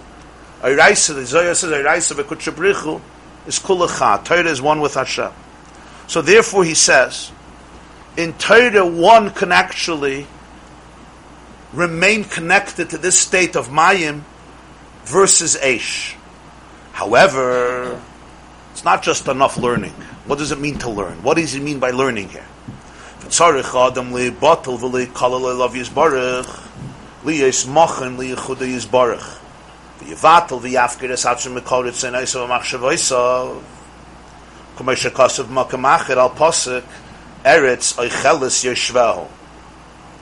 When a person learns, a person could learn with ego. They're not going to have Torah. They're going to have their ego understanding whatever they could understand. Real learning Torah is completely letting go. Complete bittul, allowing yourself to experience the truth of Torah. And real learning is therefore the height of a spiritual experience, where the person even lets go of all types of ritzoinus and machshavus, And that's the real meaning of Eretz HaCheles Yeshva. The Meraglim said, don't go into Eretz Yisrael, because it's a land that eats up its inhabitants. It consumes its inhabitants. They were trying to dissuade the Jews from entering the Holy Land, and they were successful. But the truth of Eretz HaCheles Yeshva is a truth. What's the truth? It's a difference of Eish and Mayim. In Mayim, Eretz HaCheles Yeshva means the inhabitant is consumed, and therefore ceases to be distinct, ceases to be separate. The Meraglim were very scared of that. They said, you go into Eretz Yisrael, you're dead, you're emotionally dead. Because that's what Bittul is. For them, Bittul meant suicide. Why would you do that? You don't give up the most precious thing, which is the self. What was their mistake? Their mistake was, depends who you're giving up the self to. If you're giving up the self to somebody else or something else, you got to be very careful, as discussed many times. However, if you're giving up the self to the truth of the self, if you're giving up yourself to the divine, which is the truth of the self, then the self doesn't become obliterated in that process. The self actually becomes actualized in that process. So Eretz HaCheles Yeshva in Torah means that the person learns Torah without the self-ego in learning, but the complete oneness, and then, it's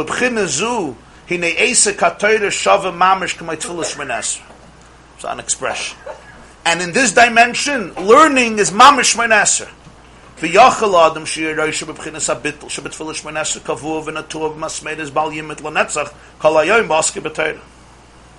So the roishim, the residue of the state of consciousness, or lack of it, by Shemona Esra can remain etched b'masmeris, like with nails, with pegs, eternally all day, ba'aske b'Torah, because he goes from Shemona Esra to Torah. This is what real Limud HaTorah means. Real Limud HaTorah is not an intellectual experience of Geshmak of art. It's certainly not an egotistical experience for me to be able to become a gadol, or to be able to prove that I know better than you. But it's not even just understanding ideas. It's really an intimate experience. It's really embracing the Ribbono Shel Olam in the most intimate way, because Torah is his essential wisdom. His truth comes out in Torah. Of course, one has to be able to see this in halacha, because, as he said, you're dealing with physical stuff. That's what he's going to he's going to be discussing now. So essentially, Limud HaTorah is a perpetuation of Shemona Esra. And he says it as a chiddush, because it's not a davar pashut. When you understand what Shemona Esra is, so he says, when one can appreciate this about Torah, the Shemona Esra could continue a whole day. That state of oneness, like, like you almost you take a nail, and you etch yourself into that state, and you don't budge from that state because of this relationship, because of the Eisek HaTorah, the learning of Torah.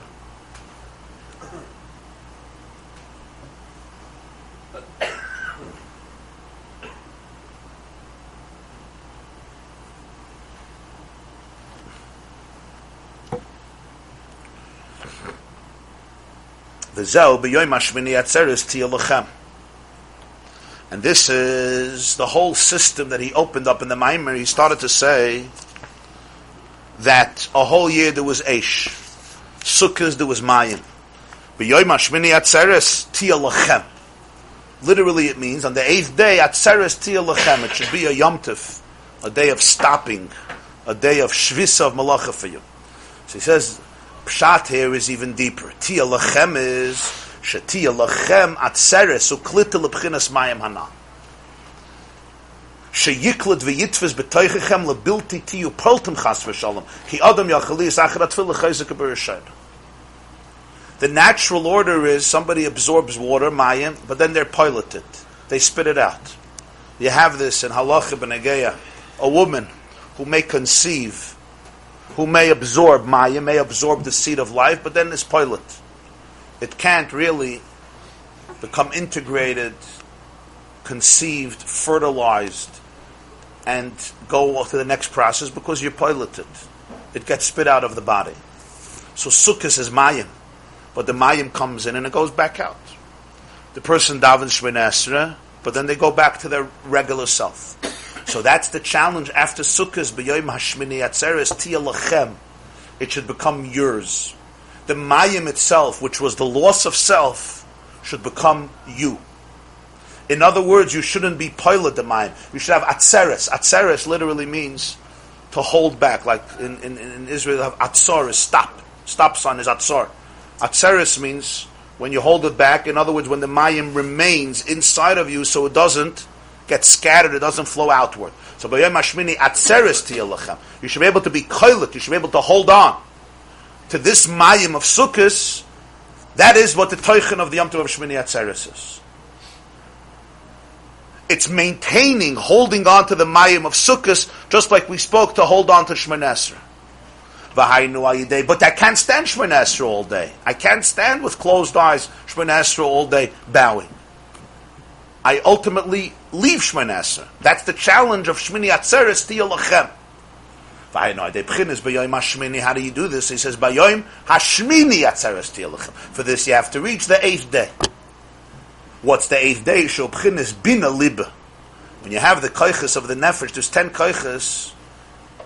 So bina is number eight, meaning when you start from malchus up, malchus, yisoid, hoid, netzach, teferis, gvura, chesed.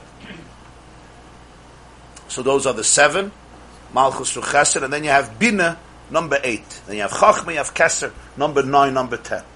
So he says, "V'haynu ha'idei shubchines bina lib." Shmini Atzeres represents bina again when you're going from l'milmata l'mayla. So bina is number eight through b'yom hashmini, which is bina. What did we explain was bina? Limud ha'Torah, v'sein bilibenu, bilibenu bina lahavin l'haskil l'shmael. We say in the morning. The Zoyar says bina liba. Bina is associated with leiv, meaning when somebody really understands something, it's going to translate into an emotion. The depth of bina is emotion. It's not a separate thing. It translates into a separate thing. Emotion is a manifestation of real awareness, the way it comes out into the world of emotions, of electricity, of passion. So he says, bina liba, dainu sheyeh bebchinas bittul ba'omek nekudas haleiv kana. V'hainu lefishi zgalus atik hu bebina olam hatainuk. Bina has the ability to bring this bittul into the depth of the human heart. This is a lashon in Kabbalah. His galus atik is in bina. A very bekitzer, atik is the term that's used for the highest state of keser, which is called the world of tainuk. Generally speaking, chachma is conception. Bina is comprehension. Das is application. Then you go to the world of emotions. Beyond chachma is keser. Beyond conscious awareness of conception, which is chachma, there's something called keser, which is known as rot and keser itself. There's chitzoni keser and pnimi keser. Chitzoni keser is rotzen, pnimi keser is tainug, and they're both beyond chachma. They used to think, Amal, especially in the world of philosophy and psychology, that people's desires come from their seichel. Today they already know better. People's seichel comes from their desires. But Alter Rebbe by him, it was always, keser is higher than chachma. Ratzin is higher than chachma, and tainug is even higher than ratzin. Tainug is also called atik. And this is a Kabbal- Kabbalistic oasis. His galus atik is in bina. You'll see, when a person has this new idea that they comprehend, there's an explosion of pleasure. It doesn't last long, but there's an explosion of tainug, which comes from keser, and it comes into bina. So he says, whenever there's real bina, one draws from tainug, which is what allows it to be truly internalized.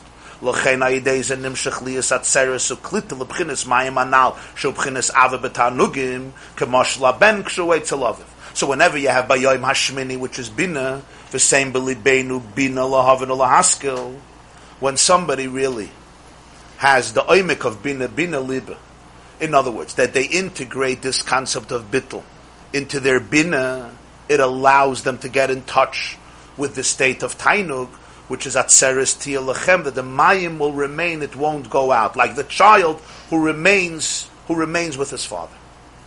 So when you learn Torah, there's a lot of different experiences around learning. Why does a person learn? People learn. Why do you learn? What's motivating you? Again, you have external motivations. We're not discussing that. It's also sometimes people learn out of social pressure. Sometimes people learn because of an interior motive. They want schar, whether in Olam Haba or in Olam Hazeh. Yeah, Chazal speak about somebody who learns because he wants people to call him Rebbe. He wants to, in certain circles, you want to reach the peak of the environment. So how do you reach the peak of the environment? You learn. You learn, you become great. In that environment, you become respected. Sometimes you learn because you have a good head. It's interesting. It's interesting stuff. This is, uh, you're an intellectually curious person. Sometimes a person learns because they have a geschmack in it, an intellectual geschmack pashat, which is a tremendous thing. But he's not talking about all this. These are all, I mean, it's, it's, it's, it's better than not learning, but that's not what he's talking about. Here he's talking about a learning that's in the state of mayim. The state of mayim. What is this? Imagine a child, you come home from work at night. You worked hard, hard, hard. And you walk into the house, and your child who's two years old, you have a little girl or a little boy, sees Tati is home. So he or she runs over to you. They want to be embraced. You lift them up. You give them a hug. And in the depth of your heart, you know it was worth coming home for this experience, for this moment. And the child, if you ask the child, why did you want to be hugged by your father? He doesn't have a lollipop in his pocket. He's not going to give you ice cream at the moment. Why? That question, why, is a foolish question. Because it's my father, it's my mother. The hug itself, that is the tachlis. There's no other tachlis. If I hug, he's going to like me, so he's going to give me something. Then there's no relationship. So that's what the Baal HaTanya is saying. A Jew comes home at night. He sits down to learn. What is it? It's Yeminei Techapkeini. I come home. I want to hug my father. Not because I'll get reward. Not because I need to fill up my night. Not because of a pressure. Not even because of a cheshbon that it's a good thing to do, a holy thing to do. It's the B'china of Mayim. It's Yeminei Techapkeini. It's going back into the Sukkah, back at the Nisach HaMayim. It's, it's organic. It's natural. This is where I want to be. This was the experience of Jews when it came to Limud HaTorah. And in that Torah, that's where Hashem is. So therefore learning was embra- is, is the child embracing the father in the most natural fashion. That's Bayom HaShmini Bina, which allows the Atzeres Tiyalecha. This brings us back to the pasuk with which he opened up. You should draw water with joy from the wellsprings of salvation. So the focus here is not just mayim, but usha'afta mayim b'sasim. They had to draw the water from where? Mimaynei Yeshua, from a well. There's different types of water. There's water, there's rainwater. There's water in the oceans, and the lakes, and the brooks, and the rivers, and the canals. But here it says, Mimaynei Yeshua, Mayonei Yeshua, a Mayan. A Mayan, they went to the Shiloach Mayan. A Mayan is always under the earth, under the ground. Sometimes you have to dig and dig and dig to find a well. That's Mimaynei Yeshua. So it's not just Mayim, it's what type of Mayim? It's Mei Mayan. It's water of a spring. And it doesn't say Mimayonei Yeshua, Ushafta Mayim B'sasin, Mimaynei Yeshua. Loshen Rabim, plural. In other words, two well springs. Here, he goes to the final stage in this Maimer. There's Mayim and there's Mei Mayan. There's well springs. There's water that comes. There's water is uh, available in different sources. But then there's Mei Mayan, Mayonei Yeshua. Ki b'chinas Mayim hanal tzarich li is b'chinas Mayan. Kediksiv oisi azvu mekar Mayim chayim. Yirmiyah Hanavi laments and he says, you have abandoned me, who am I? I am Mekar Mayim Chayim, the source of living water. Well springs are called living water. Mayim in Chumash, Mayim Chayim. Why? Rainwater is dead, mikveh water is dead, yeah. Because it's water that already came down from heaven and now it's in a cistern, it's in a bar. It may be natural rainwater, which is good for a mikveh. You go into a rainwater, literally that they used to go in a cistern, it's a good mikveh. But it's not Mayim Chayim. For example, for the Parah Aduma, it won't work. For those unique situations where you need living water, rainwater is not enough. The mikvahs that we have, which are connected to rainwater, or even rainwater itself, is not enough. What you need is a Mayim. A Mayim means it's living water. Why is it living? Because it's literally organically alive. It's connected to its source. It's flowing from its source. And it doesn't stop. You're going into that, that wellspring. I was one Shabbos in Tenafly, New Jersey. So Shabbos morning, I went to the mikveh there in the shul. So I go into the mikveh, and I feel it's nishkan amala mikveh. So something there in the mikveh, besides its cleanliness. So I asked the rabbi, what's uh, this mikveh? So he told me he was digging, uh, he was digging to make a mikveh. He wanted to make a woman's mikveh in the back of his shul. And as they were digging, Pasha to make two boilers for rainwater and the other boiler, they encountered a well. A well flowing. So he doesn't have two boilers. He just, he left that boiler there. And there's a live, a living well that comes into the four walls of the mikveh. And uh, and you could see it's a different, it's a whole different quality of water. Like you go to Arizal's mikveh, these types of mikvehs. We went in Mezheborz uh, in the Ukraine. There's uh, Baal Shem Tov's mikveh over there, a whole meiser with, uh, with the river over there. Also, so May Mayan is Mayim Chayim. So Mayan Yeshu is Mayim Chayim. She says, "Dahainu al derech mashal k'mokoyd hanevei mitachas la'aretz ve'einay niru musakim hanevia mashenken amokir atzmai amok amok miyim tzeno." Whenever you have a mei mayon, the mocker, the source, flows under the ground, and you don't see it. What do you see? You just see the flow that comes out. The mocker itself is amok amok miyim tzeno. It's very deep. What does this mean, spiritually speaking? It means that the person has to open themselves up to what type of mayim? May mayan. Where the source is never niru musuk. It's not visible or comprehended. That's what the mayan is. It remains not something that I can see, meaning that I can comprehend. The mokar atzma is amuk amuk. V'kach tzarich adam b'sarusad l'sat gamkein lachber ba'im mekamayim. Ba'meshu neiveyim enam mokar amuk amuk mitachas la'afar. Da'aynu shiyab chines v'naf shikafal ha'kaltiyah. In Avodah, what this means is drawing water from the sources, connecting to the Mekar Mayim Chayim. For this, you always have to dig below the earth. You have to go through the earth. What's this going through the earth? V'nafshi ka'afar la'kaltiyah. I have to be able to be comfortable with going into a state of afar and digging, and over there I will find the water. V'nafshi ka'afar la'kaltiyah is a very humbling experience. He spoke before about plowing the ground. V'nafshi ka'afar la'kaltiyah means I allow myself, my, I allow my soul to be like Afar, like earth. What's the definition of earth? Earth, essentially, is the most humbling reality. Everybody everybody steps on the earth. What does this mean? V'nafshi ka'afar la'kaltiyah? V'nafshi ka'afar la'kaltiyah means the person has to be able to have the courage and the humility to be able to challenge themselves and to be able to hear everything about themselves. And it's very humbling. V'nafshi ka'afar la'kaltiyah. I become as open as Afar. But only from Afar could things grow. And below the Afar, that's where you're going to find the Mei HaMayan. So therefore, that's the first Mayan. The first Mayan is that what type of Mayan are we dealing with? We're dealing with Mayan, which is Mekar Mayim Chayim. Mekar Mayim Chayim always remains somewhat invisible. Because it's always under the earth. So it's never, I completely grasp it, I get it. The moment I get it, it's already not the Mayan. The Mayan always has something that remains inaccessible.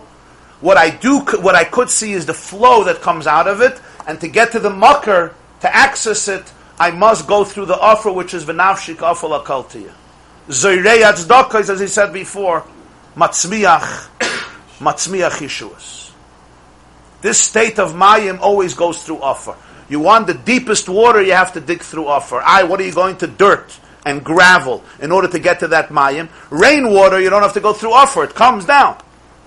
The Mayim, the deepest water, always goes through Afar. And under that remains the cleanest of waters. So this is a very uh, intense process. If I don't go through the V'nafshi ka'afar la'kaltiyah, I'll never be able to find my own wellspring. I'll never be find... We run away as much as possible from Afar. We don't want to look at any Afar. But he says that's the only path to the Mei HaMayan, to the place of water, which is the source of the water, Mekar Mayim Chayim, the deepest water, which is the Sh'afta Mayim, where you can have the real sasai, the real relationship, which allows you to become one. V'gam, there's also another element. And that is, he said, Mayone too. As we will see, the person ought to put in his mind into Torah and its halachas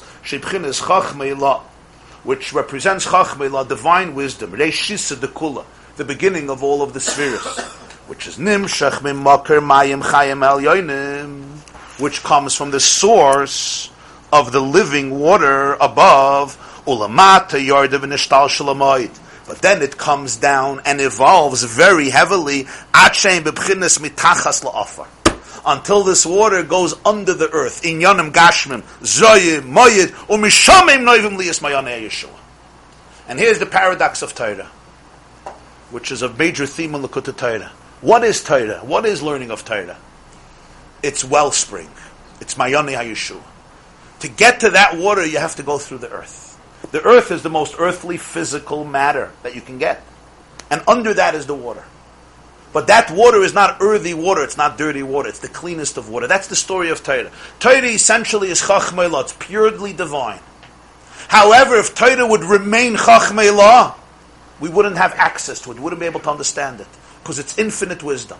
So Hashem took the whole Torah, He took infinite wisdom, and He compressed it in Afar, in earthly matters. Here you're learning about two people fighting over a cloak. Here you're learning about a bull that gored a cow. Here you're learning about the time of Krishna, or building a sukkah that's higher than twenty amas, or building a sukkah that's lower than ten tefachim, how many walls you have, what type of schach you have. These are very physical stuff. Whether you're learning about Bekama, you're learning about Mitzi, you're learning about Basra, Shutfim that are fighting over a wall. Whatever Mesechta you're learning, he starts with Zoyim and Moed. You're learning about Afar. You're learning either about earth or about physical, material qualities, which is why you could learn Torah your whole life and not one sense, not one sense of spiritual experience.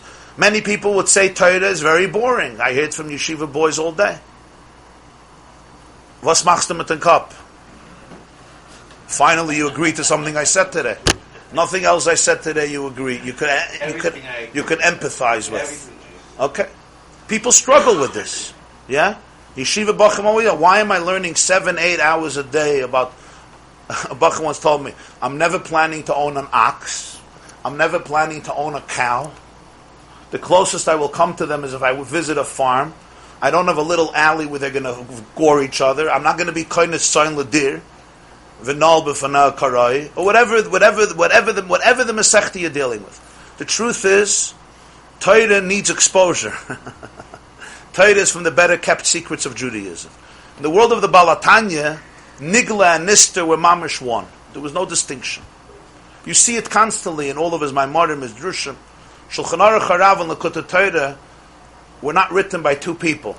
They were written by the same person, but not only by the same person, by the person in the same state of consciousness. And that's what's hard to understand. When you learn Shulchan Aruch, it's as meticulous, precise, nitty-gritty, detailed-oriented as Shulchan Aruch you get, especially Shulchan Aruch Harav, which is not just Piskei Dinim, it's with the whole Shakla V'Tayr. When you learn his other Sfarim, like Likutei Torah, you see what you learn about. I don't have to elaborate to this shiur. It wasn't just the same person, it was the same state of consciousness. The Shmoneh Esrei, the Mayim that he talks about on Likutei Torah, that was the state of consciousness when in, in Shulchan Aruch. But how? You're dealing literally with very unspiritual realities. It's intellectually stimulating. Gemara is very deep. Halacha is deep. And it's deeper and deeper and deeper. There's a geshmak in Harashban. There's a geshmak in Rebbe Akiva Eiger. Tremendous geshmak. But he's not talking about a geshmak only. The intellectual geshmak is a container for infinite divine depth and majesty, which is the well springs that go under the Afar, and you have to go through the Afar to find it. If you're not going to go through the Afar, the earth, the physicality, you'll never be able to find that Makar Mayim Chaim. And that's the truth about Torah. Yes, there's people who get stuck only in the Gashmis of Torah. All they see are physical halachas, nothing else. They don't see them as containers, as mirrors of depth when it comes to psychology, emotions, spirituality, transcendence. But that's because they're only seeing the external layer, the external facade of Torah. Really, every halacha of Torah has the full intensity of Chachmei Lah, of the deepest divine wisdom, which means Torah essentially is incomprehensible. The fact that you could understand is a chiddush. Why? Because infinity was compressed and consolidated in finiteness to be able to give the human mind access to it. So the, so the offer is in the learning or in the day-to-day life? So he says both. That's Mayonei HaYeshua. He's going to say, one is day-to-day life, and nafshi ka'afala kaltiyah. I have to be able to become like earth, meaning to become completely open and humble, where I'm I'm stepping on myself. In other words, I'm allowing everything to be scrutinized. I'm bringing to the fore all things that I'm not comfortable to bring to the fore, which takes a lot of lot of humility. I'm not protecting. That doesn't mean allowing people to step on you. No. It means to be open. Open. I told you once, V'nafshi kafel akaltiyah, Tosfos says in Brachas, ah? V'nafshi kafel akaltiyah is not a pasuk, it's a Gemara. In Brachas, Daf Yud Zayin Amud Aleph, the Gemara, I think Daf Yud Zayin, the Gemara says that at the end of Shemoneh Esrei, you should say, Elakayin, Nitzar l'shayne meiros, v'asim medaber mirma, v'lemkal l'nafshi sidem, v'nafshi kafel akaltiyah, psach libi b'seresach. So we say it at the end of Shemoneh Esrei, Elakayin, Nitzar. It's a Lashon HaGemara, V'nafshi kafel akaltiyah. Frek Tosfos, what's v'nafshi kafel akaltiyah? What does it mean? My my soul should be like offer. So some people teach that everybody should step on you. Every, so that's what we're davening to Hashem. God, I'm asking you for a big favor. Before I finish Manasseh, make sure everybody steps on me today. What type of tefillah is that? Is this what you ask for your children also? Everybody should step on them in school. V'nafshi kafel akaltiyah. So Tosfos says, and very interesting, Tosfos says that offer could never be destroyed. V'nafshi kafel akaltiyah is that your soul is indestructible, indestructible, like offer. You can't destroy offer. You could step on it, but it doesn't get destroyed. Why? Because its value comes from within. So you could step on the offer, and the offer doesn't have to even go to therapy. He's fine.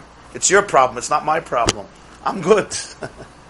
If you want real growth, stop stepping on me. But it's not, the offer's confidence never gets shaken up. V'nafshi kafel akaltiyah, but that takes ultimate humility. True humility comes with true confidence. So therefore, v'nafshi kafel akaltiyah, the next step is psach libi b'seiresecha. What's the connection?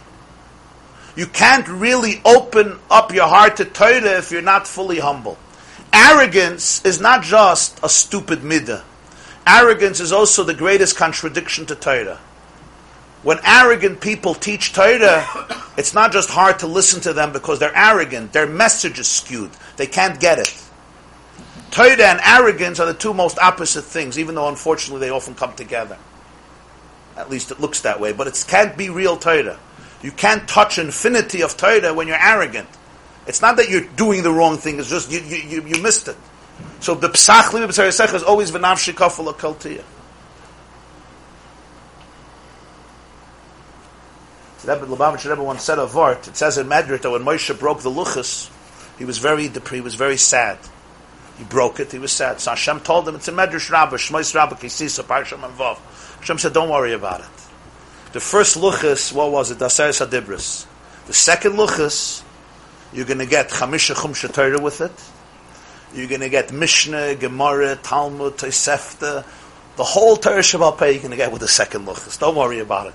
It was a good exchange. That's a medrash. Kiflayim l'toshia. You're going to get double, triple, quadruple. Sapella. The shviras haluchas was a chisaron. It was a churban. So the dafka for the second luchas, you're going to get everything. So he said, Amayda de Gavart. He said, when the Jews got the first luchas, they were on a high. They were completely on a high. A good high. They just left Mitzrayim. They saw the Tamat. They had Kriyas Yamsuf. They saw God face to face. They were on a spiritual high.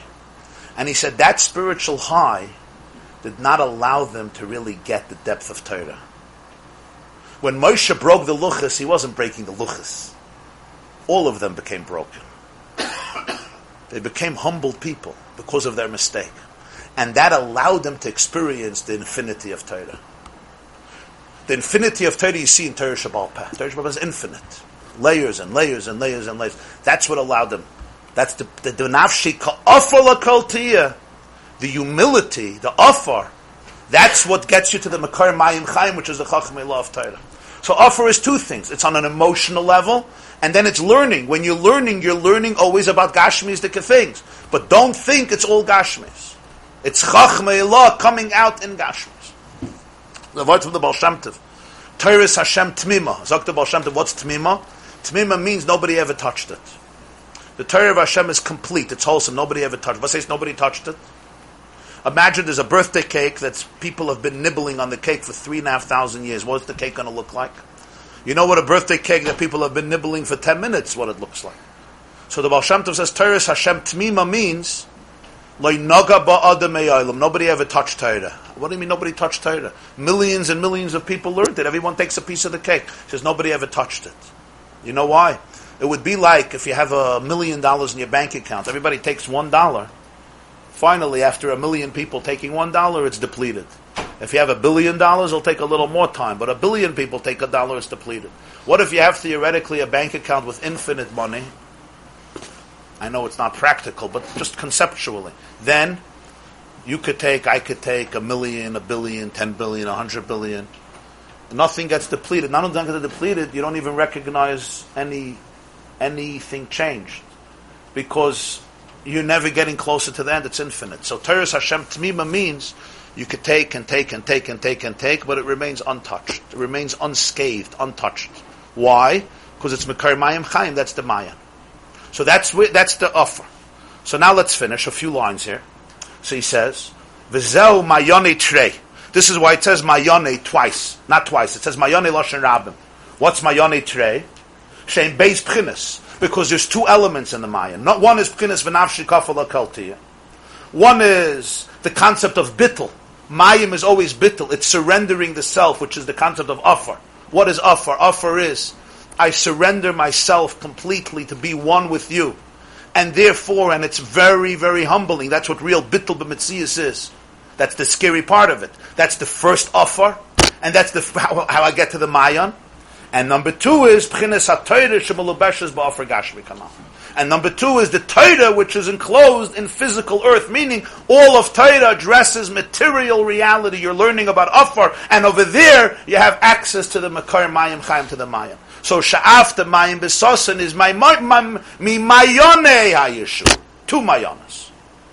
I have to go through offer in two dimensions in order to get to the mayim, which is Torah, which is how I allow the mayim of sukkahs to remain with me all day and all year, which is the concept of Shmini Atzeres. Vayideza dafka, only through this, only by going through the offer on both levels. The offer in terms of your own psychological composition. And the offer in terms of Torah, only through this, Nikra B'chinas Mayim Chayim, can you get to the water which is called Mayim Chayim. Because the water on top of the earth, Ki HaMayim Asher Al Pnei Ha'aretz, Einam Nikrayim Mayim Chayim, Ki Yadua. The water that flows on top of the earth, you have a lake, you have a river, you have a stream, you have rainwater. It's beautiful water. And it's water that quenches thirst, and it's water that extinguishes ash. But it's not Mayim Chayim. Living water, which is rooted in Hashem says, Oisi Azvu Mekar Mayim Chayim, that's the Mayim that's under the Eretz. Sometimes people access water, but they're only ready to access the water on top of the Eretz, that's superficial water.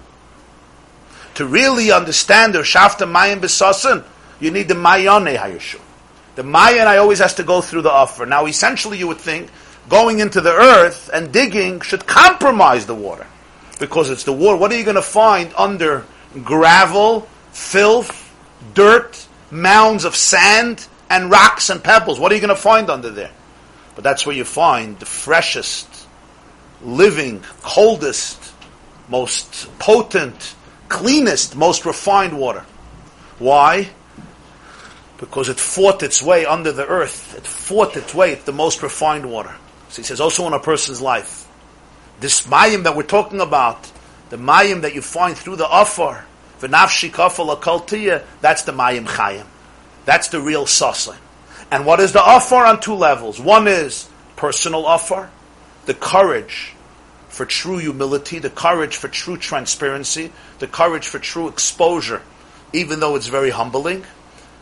Plowing my earth, Zorei Tzedakos, as he explained earlier. And number two, the Eitzah Hamitis is Torah. I am dealing with offer. I want to just learn spiritual spiritual stuff all day? No. You're not going to find in spiritual stuff, you're not going to find the Mayim Chayim. The Mayim Chayim goes through the earth. Huh? Through action, through Avodah. Through Avodah, but also through Limud HaTorah, which is L'chayda, an inyan of Afar. It's an inyan of Afar. That's where, that's where you're going to have it. So that's why the power of Torah in the life of a person. A Jew is learning L'chayda, is learning HaTosfos. He's learning a shtickle Gemara, he's learning a shtickle Mishnah, he's learning a Hina Shulchan Aruch. L'chayra on one hand, he's dealing with Afar. But in that Afar, if he digs, if he digs right there, he'll find the whole Makar Mayim Chayim. That's how one holds on to Sukkos Nisach HaMayim, which is by Yom HaShmini Atzeres Ti'elecha. This completes the mind map. This class is brought to you by the yeshiva dot net. Please help us continue the classes. Make even a small contribution at www dot the yeshiva dot net slash donate.